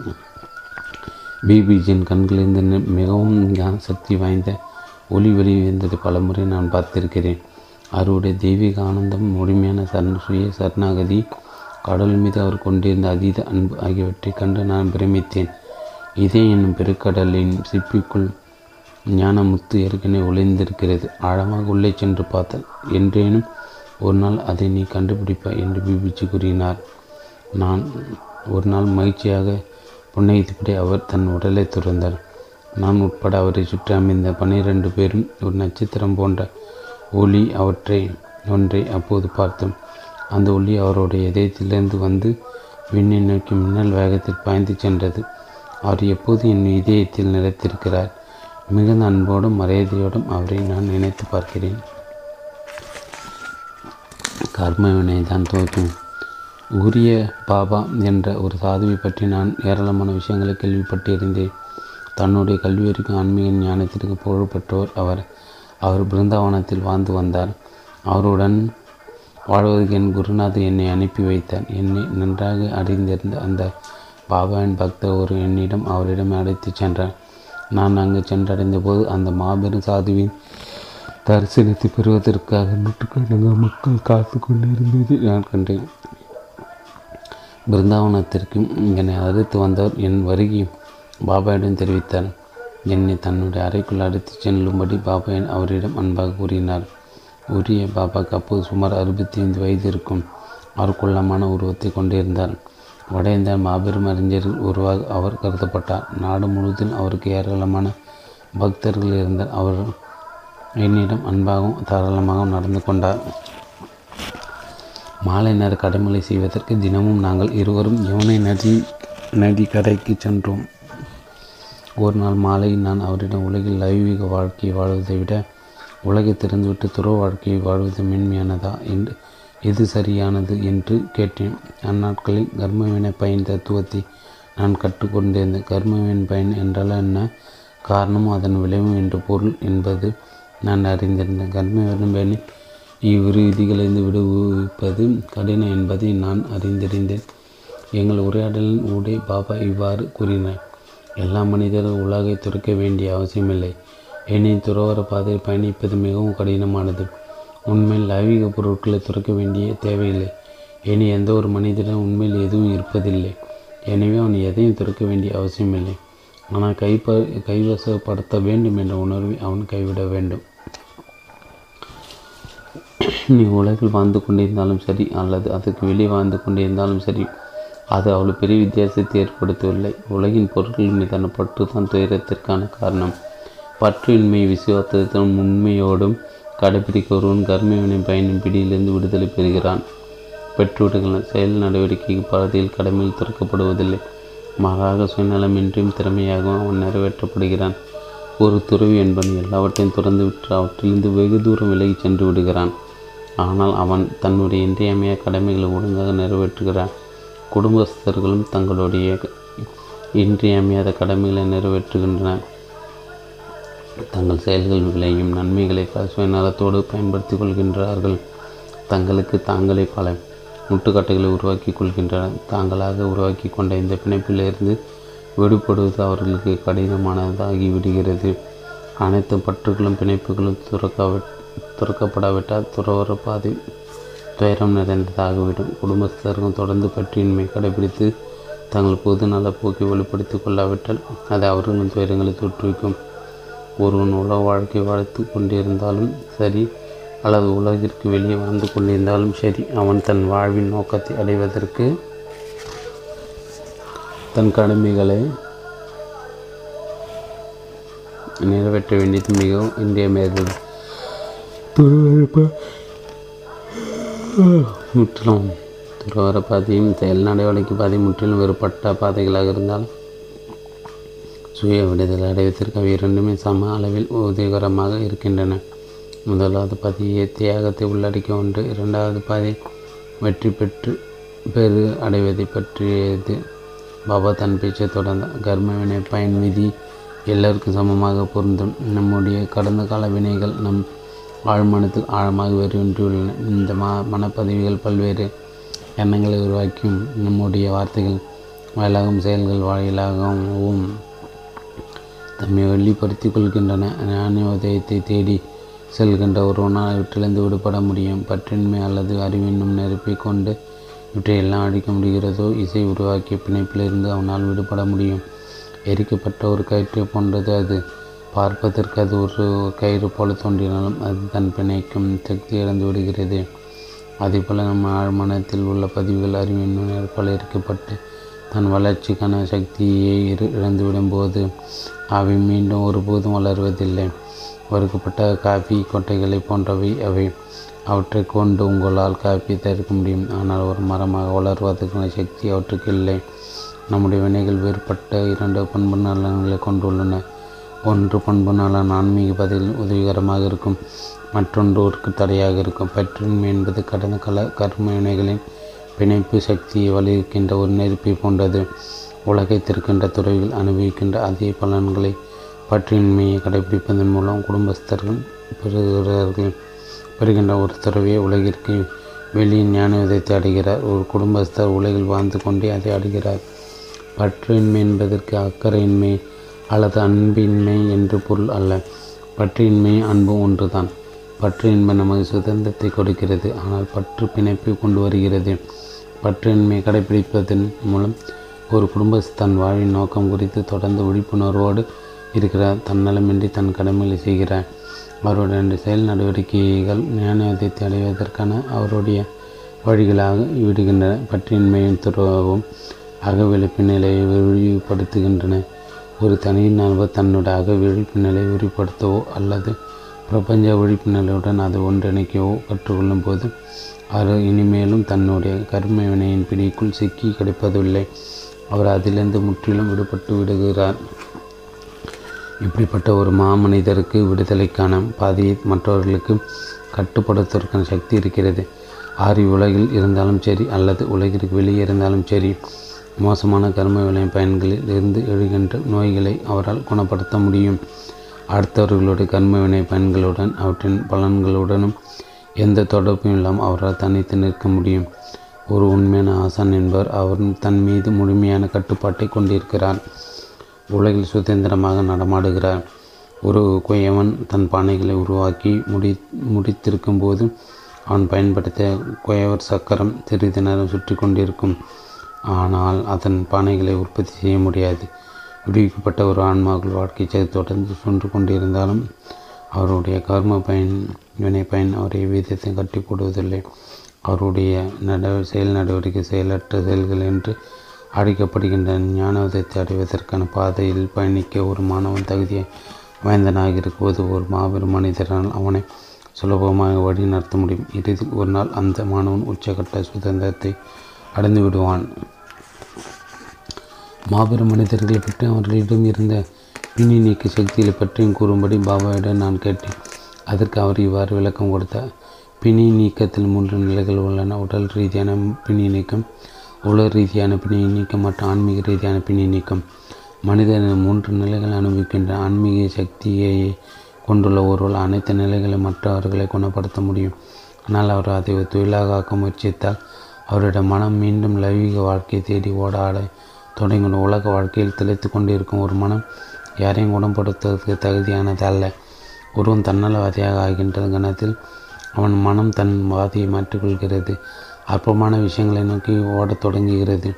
ஆன்மீக சக்திகளை தவறாக பயன்படுத்துவது அந்த அந்த குணமாக்கும் சக்தி வலுவெடுக்க செய்து அது அடித்தளமான இச்சா சக்தி ஆட்டம் காண செய்து விடுகிறது. அனைத்து சக்தியிலும் கடவுளுக்கு சொந்தம் என்று மாபெரும் மனிதர்கள் எப்போதும் கூறி வந்துள்ளனர். தாங்கள் வெறும் கருவிகள் என்று அவர்கள் கருதுகின்றனர் குணமாக்குவதற்கான சக்தி ஒவ்வொரு மனிதனிடமும் இருக்கிறது. குணமாக்கும் ஆற்றல் ஒவ்வொரு மனித இதயத்திலும் தடையின்றி பயந்தோடி கொண்டே இருக்கிறது. மன உறுதியை முறையாக பயன்படுத்துவதன் மூலம் இந்த குணமாக்கும் ஆற்றல் உடல் மற்றும் மனதின் துன்புறும் பாகத்தை நோக்கி செலுத்த முடியும். குணமாக்கும் ஆற்றலால் ஒரு நோயாளிக்கு ஊட்டத்தையும் வலிமையும் வழங்க முடியும். தன்னலமின்மை அன்பு மன உறுதி தனக்குள் இருக்கும் இறைவனை குறித்த முழுமையான அர்ப்பணை ஆகியவை தான் பிணை நீக்கத்திற்கான முக்கிய திறவுகளாகும். பாபாவுடன் பதினைந்து நாட்கள் தங்கிய பிறகு நான் என் குருநாதனை திரும்பிச் சென்றேன். என் மனதில் உள்ள ஒரு தெளிவான முடிந்திருது உலக வாழ்க்கையானாலும் சரி அல்லது துற வாழ்க்கையானாலும் சரி வாழ்வின் நோக்கம் பற்றிய மற்றும் பற்றின்மை குறித்த விழிப்புணர்வில் தான் வாழ்க்கை கலையும் இருத்தல் கலையும் அடங்கியுள்ளது. மகாத்மா காந்தியின் ஆசிரமத்தில்.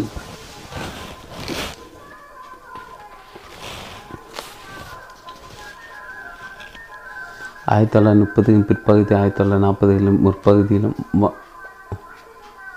வருதா ஸ்மரது மகாத்மா காந்தியுடன் தங்குவதற்கான வாய்ப்புகள் எனக்கு கிடைத்திருக்கிறது. அங்கு நான் பல நல்ல ஆன்மாக்களை சந்தித்தேன். நான் அங்கு தங்கியிருந்த போது தொழிலாளியால் ஒரு மகாத்மா காந்தி பணிவிடையில் செய்து கொண்டிருந்தேன் நான் கவனித்தேன்.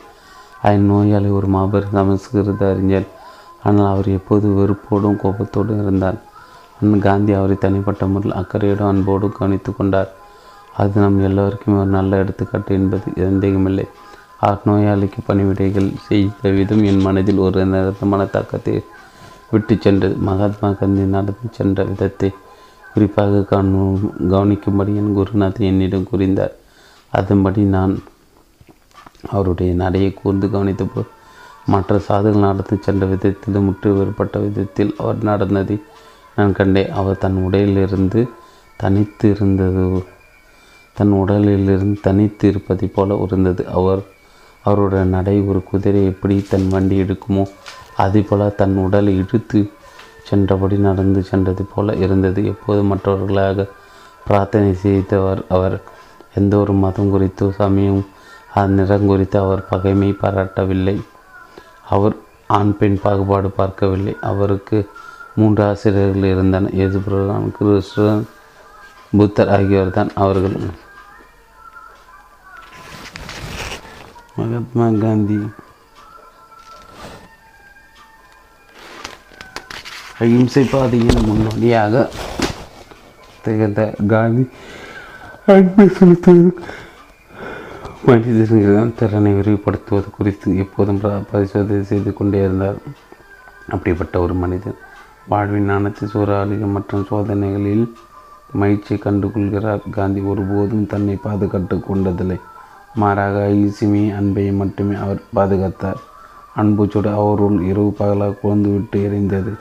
ஏ எது கொண்டாலும் தணிக்க முடியாத ஒரு நெருப்பு போல அது தொடர்ந்து எரிந்தது. முழுமையான தற்சார்பும் பயமின்மை தான் காந்தியின் தத்துவத்தின் அடித்தளங்களாக இருந்தன. அவர் வன்முறையை ஆழமாக அனுபவித்திருந்த போதிலும் அகிம்சை அவர் துணிவை பெற்றிருந்ததால் தனியாக நடந்தால் அவருடைய வாழ்க்கையில் எந்த ஒரு எதிர்பார்ப்பு எதிர்ப்பு வார்த்தையோ அல்லது பகைமை உணர்வோ இருக்கவில்லை. காந்தியுடன் நான் தங்கியிருந்த போது பின்வரும் கொள்கையில் நான் என் நான் குறிப்பிடத்தில் கொண்டேன். ஒன்று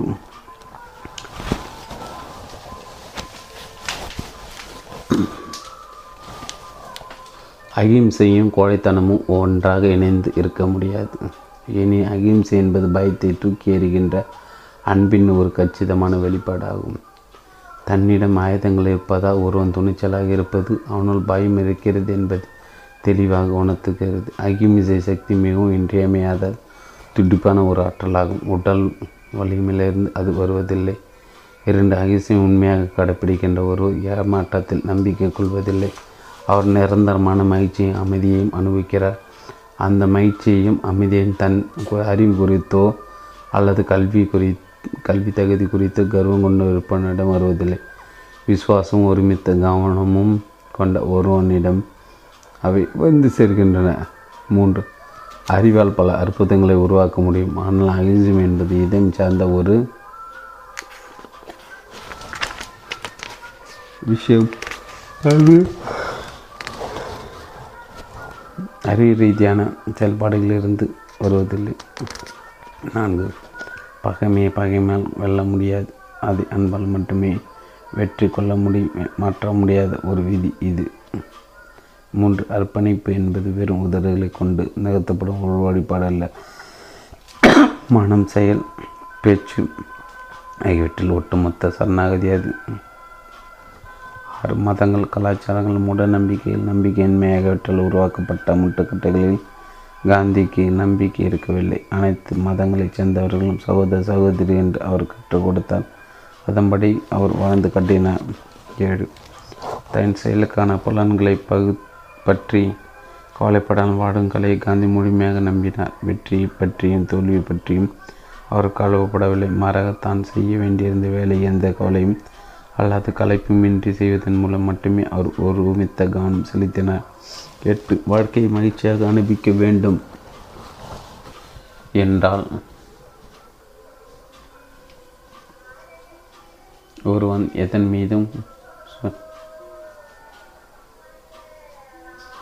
வா எட்டு வாழ்க்கையை மகிழ்ச்சியாக அனுப்பிக்க வேண்டும் என்றால் ஒருவன் எதன் மீதும் சுயநலமான பற்று கொண்டிருக்கக்கூடாது பற்று என்பது எதை பற்றியும் கவலைப்படாமல் ஒரு தூய்மையான நோக்கத்தையும் ஒரு சரியான வழியும் கொண்டிருப்பது என்று பொருள்.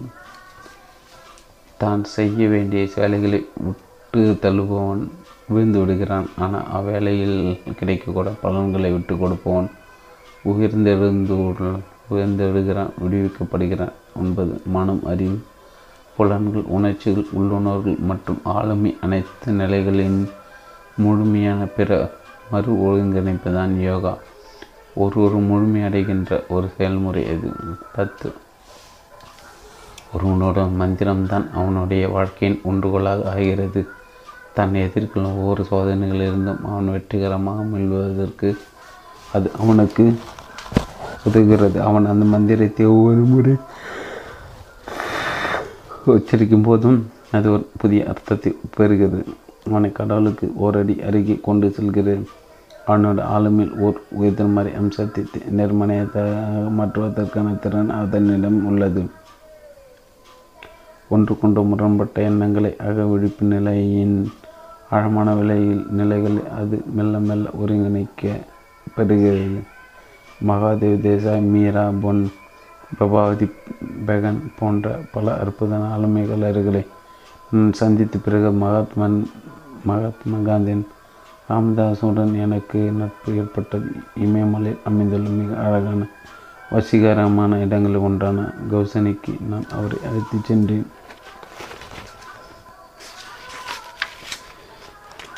தாகூரின் ஆசிரமான சாந்திகேதினி சுவாமி ராமா. தியாகம் அல்ல வெற்றி பேரு அது. தாகூர் நான் ஒரு பருவ வயதில் எழுது கங்கோத்திரி சேர்ந்த தண்டி சுவாமி சிவானந்தா என்ற என் சக சுவாமியுடன் நான் அடிக்கடி பயணித்தேன். அவர் என்னோட இருபது வயது முத்தராக இருந்தார். ஒரு முறை நாங்கள் மசூரிக்கு சென்றோம். இமயமலையின் அடிவாரத்தை அமைந்துள்ள ஒரு அழகான இடம்.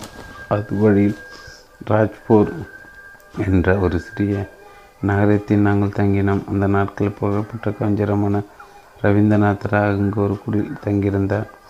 என் சக சுவாமி வங்காளத்தைச் சேர்ந்தவர் என்பதால் தாகூரையும் அவரது குடும்பத்தினையும் அவர் நன்றாக அறிந்திருந்தார். எனவே தாகூரை பார்ப்பது நாங்கள் இருவரும் சென்றோம். அங்கு தன்னுடன் இரண்டு மாதங்கள் தங்குவதற்கு தாகூர் எங்களுக்கு அழைப்பு விடுத்தார். நாங்கள் அவர் மீ அவர் என் மீது மிகுந்த பிரியம் கொண்டவர். நான் தான் நிறுவியிருந்த சந்தி சாந்தி நிகேதன் பள்ளிக்கு என்னை அனுப்பி வைக்கும்படி என் சக சுவாமியுடன் அவர் கூறினார். சாந்தி நிகேதனுக்கு செல்ல வேண்டும் என்ற ஒரு தீவிர ஆர்வம் என்னுள் முளைத்த ஆயிரத்தி தொள்ளாயிரத்தி நாற்பது நான் அங்கு சென்றேன். ரவீந்திரநாத் தாகூரின் மகனான ரவீந்திரநாத் தாகூர் என்னை வரவேற்று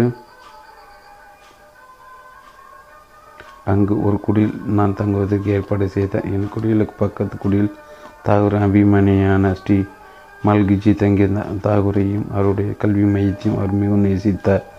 சாந்தி நிகேதன் அக்காலத்தில் உலக மிக அழகான பிரமிட்டூட்டும் ஆசிரமம் ஒன்றாக இருந்தது. பல நூற்றுக்கணக்கான மாணவர்கள் அங்கு தங்கி படித்தனர். தாகூர் அவர்களுக்கு குருதேவோ என்று அழைத்தனர். பொது மக்கள் அவரை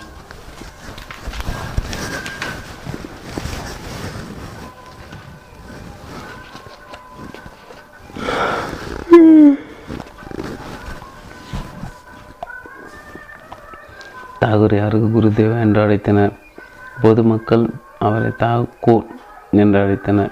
உலகின் தலைச்சிறந்த கவிஞர் ஒருவராக அவர் திகழ்ந்தார் மதம் தத்துவம் இலக்கியம் இசை ஓவியம் கல்வி ஆகிய தலங்கள் அவருடைய பன்முக ஆளுமை உலக புகழ்பெற்றது. உலக புகழ்பெற்றதாக இருந்தது. நான் அவரோடு வாழ்ந்த காலகட்டத்தின் போது தன் வேலையின் மீது அவர் கொண்டிருந்த அர்ப்பணிப்பை என்னால் கவனிக்க முடிந்தது. அவர் எப்போதும் தன் அன்றாட வேலைகளிலோ எழுதுவதிலோ அல்லது ஓவியங்கள் திட்டுவதில் மும்முரமாக இருந்தார்.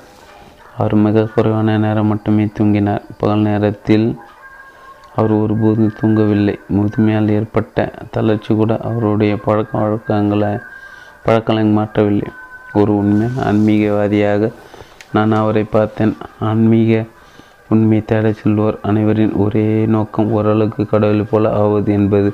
உண்மை. தாகூரை போன்ற ஒருவர் தன்னை வெளிப்படுத்திக் கொள்வதற்கு நம் நாட்டுள்ள மற்ற சாமியர்கள் அவர் நல்ல நகலெடுக்க வேண்டிய அவசியம் இருக்கவில்லை.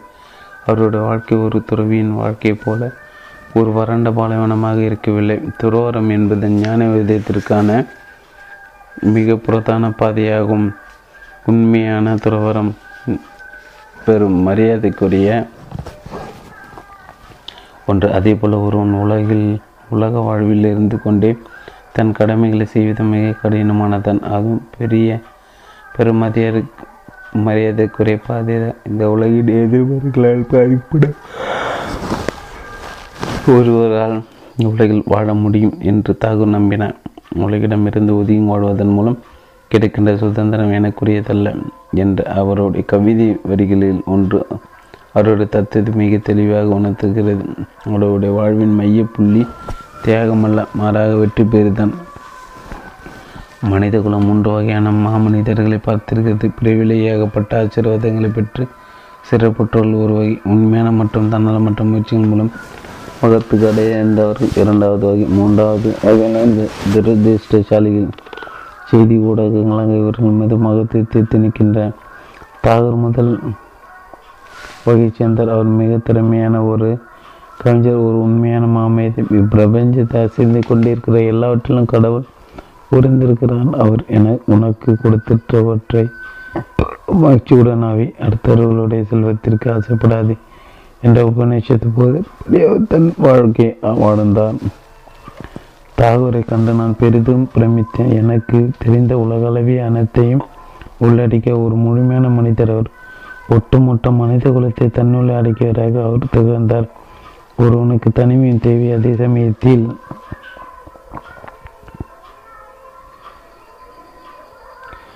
தன்னுள்ளே அடக்கியவராக அவர் திகழ்ந்தார் ஒருவனுக்கு தனிமை தேவை அதே சமயத்தில் சமுதாயம் அவனிடமிருந்து எதிர்பார்க்கும் விஷயங்களையும் அவன் செய்து முடிக்க வேண்டும் என்று நம்பிய அவர் இவ்விரண்டு நிறைவேற்றுவதன் மூலம் ஒருவன் வளர வேண்டும் என்று கூறினார். சில சமயங்களில் நான் அவரை ஒரு பிளட்டோ என்று அழைத்து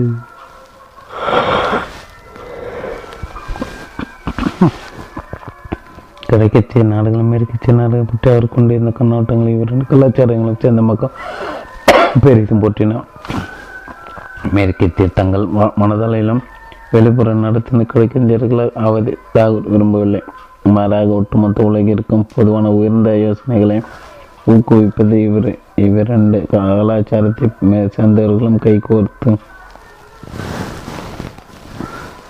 செயல்பட வேண்டும். அவர் விரும்பினார் அவரை பொறுத்தவரை பனைப்பற்றலுடன் கூடிய ஆளுமையின் பரிணாம வளர்ச்சி தான் மனிதன் பரிணாம வளர்ச்சியாகும். உயிரியல் விதிகளை எதிர்த்து நிற்கின்ற துணிச்சல் மனிதனுக்கு மட்டுமே உள்ளது.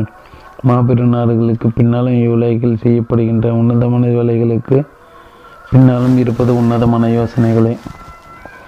ஒரு யோசனை என்பது படைப்பாற்றலை அடிப்படையாகும். வாழ்க்கையடைந்து வாழ்க்கை என்பது ஒரு திரு தரிசனங்கள் நிரம்பியுள்ளது என்பது உண்மைதான். ஆனால் தன்னை படைப்பாற்றல் மிக்கனாக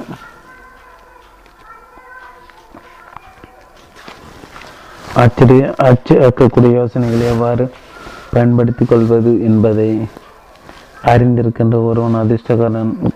காலம்தான் மிகச்சிறந்த வழிகாட்டி. யோசனைகள்லாம் மிகச்சிறந்த சொல்லும். ஒருவன் தன்னுடைய யோசனைகளையும் திறமைகளையும் சரியான நேரத்தை வெளிப்படுத்துவதற்கு அவனுக்கு உதவுவது அதிர்ஷ்டம் என்ற ஒரு அரிய வாய்ப்பாகும் உண்மையை முதலை மறுக்கின்றான். அனைத்து முட்டகட்டுகளையும் தவிர்த்து மரம்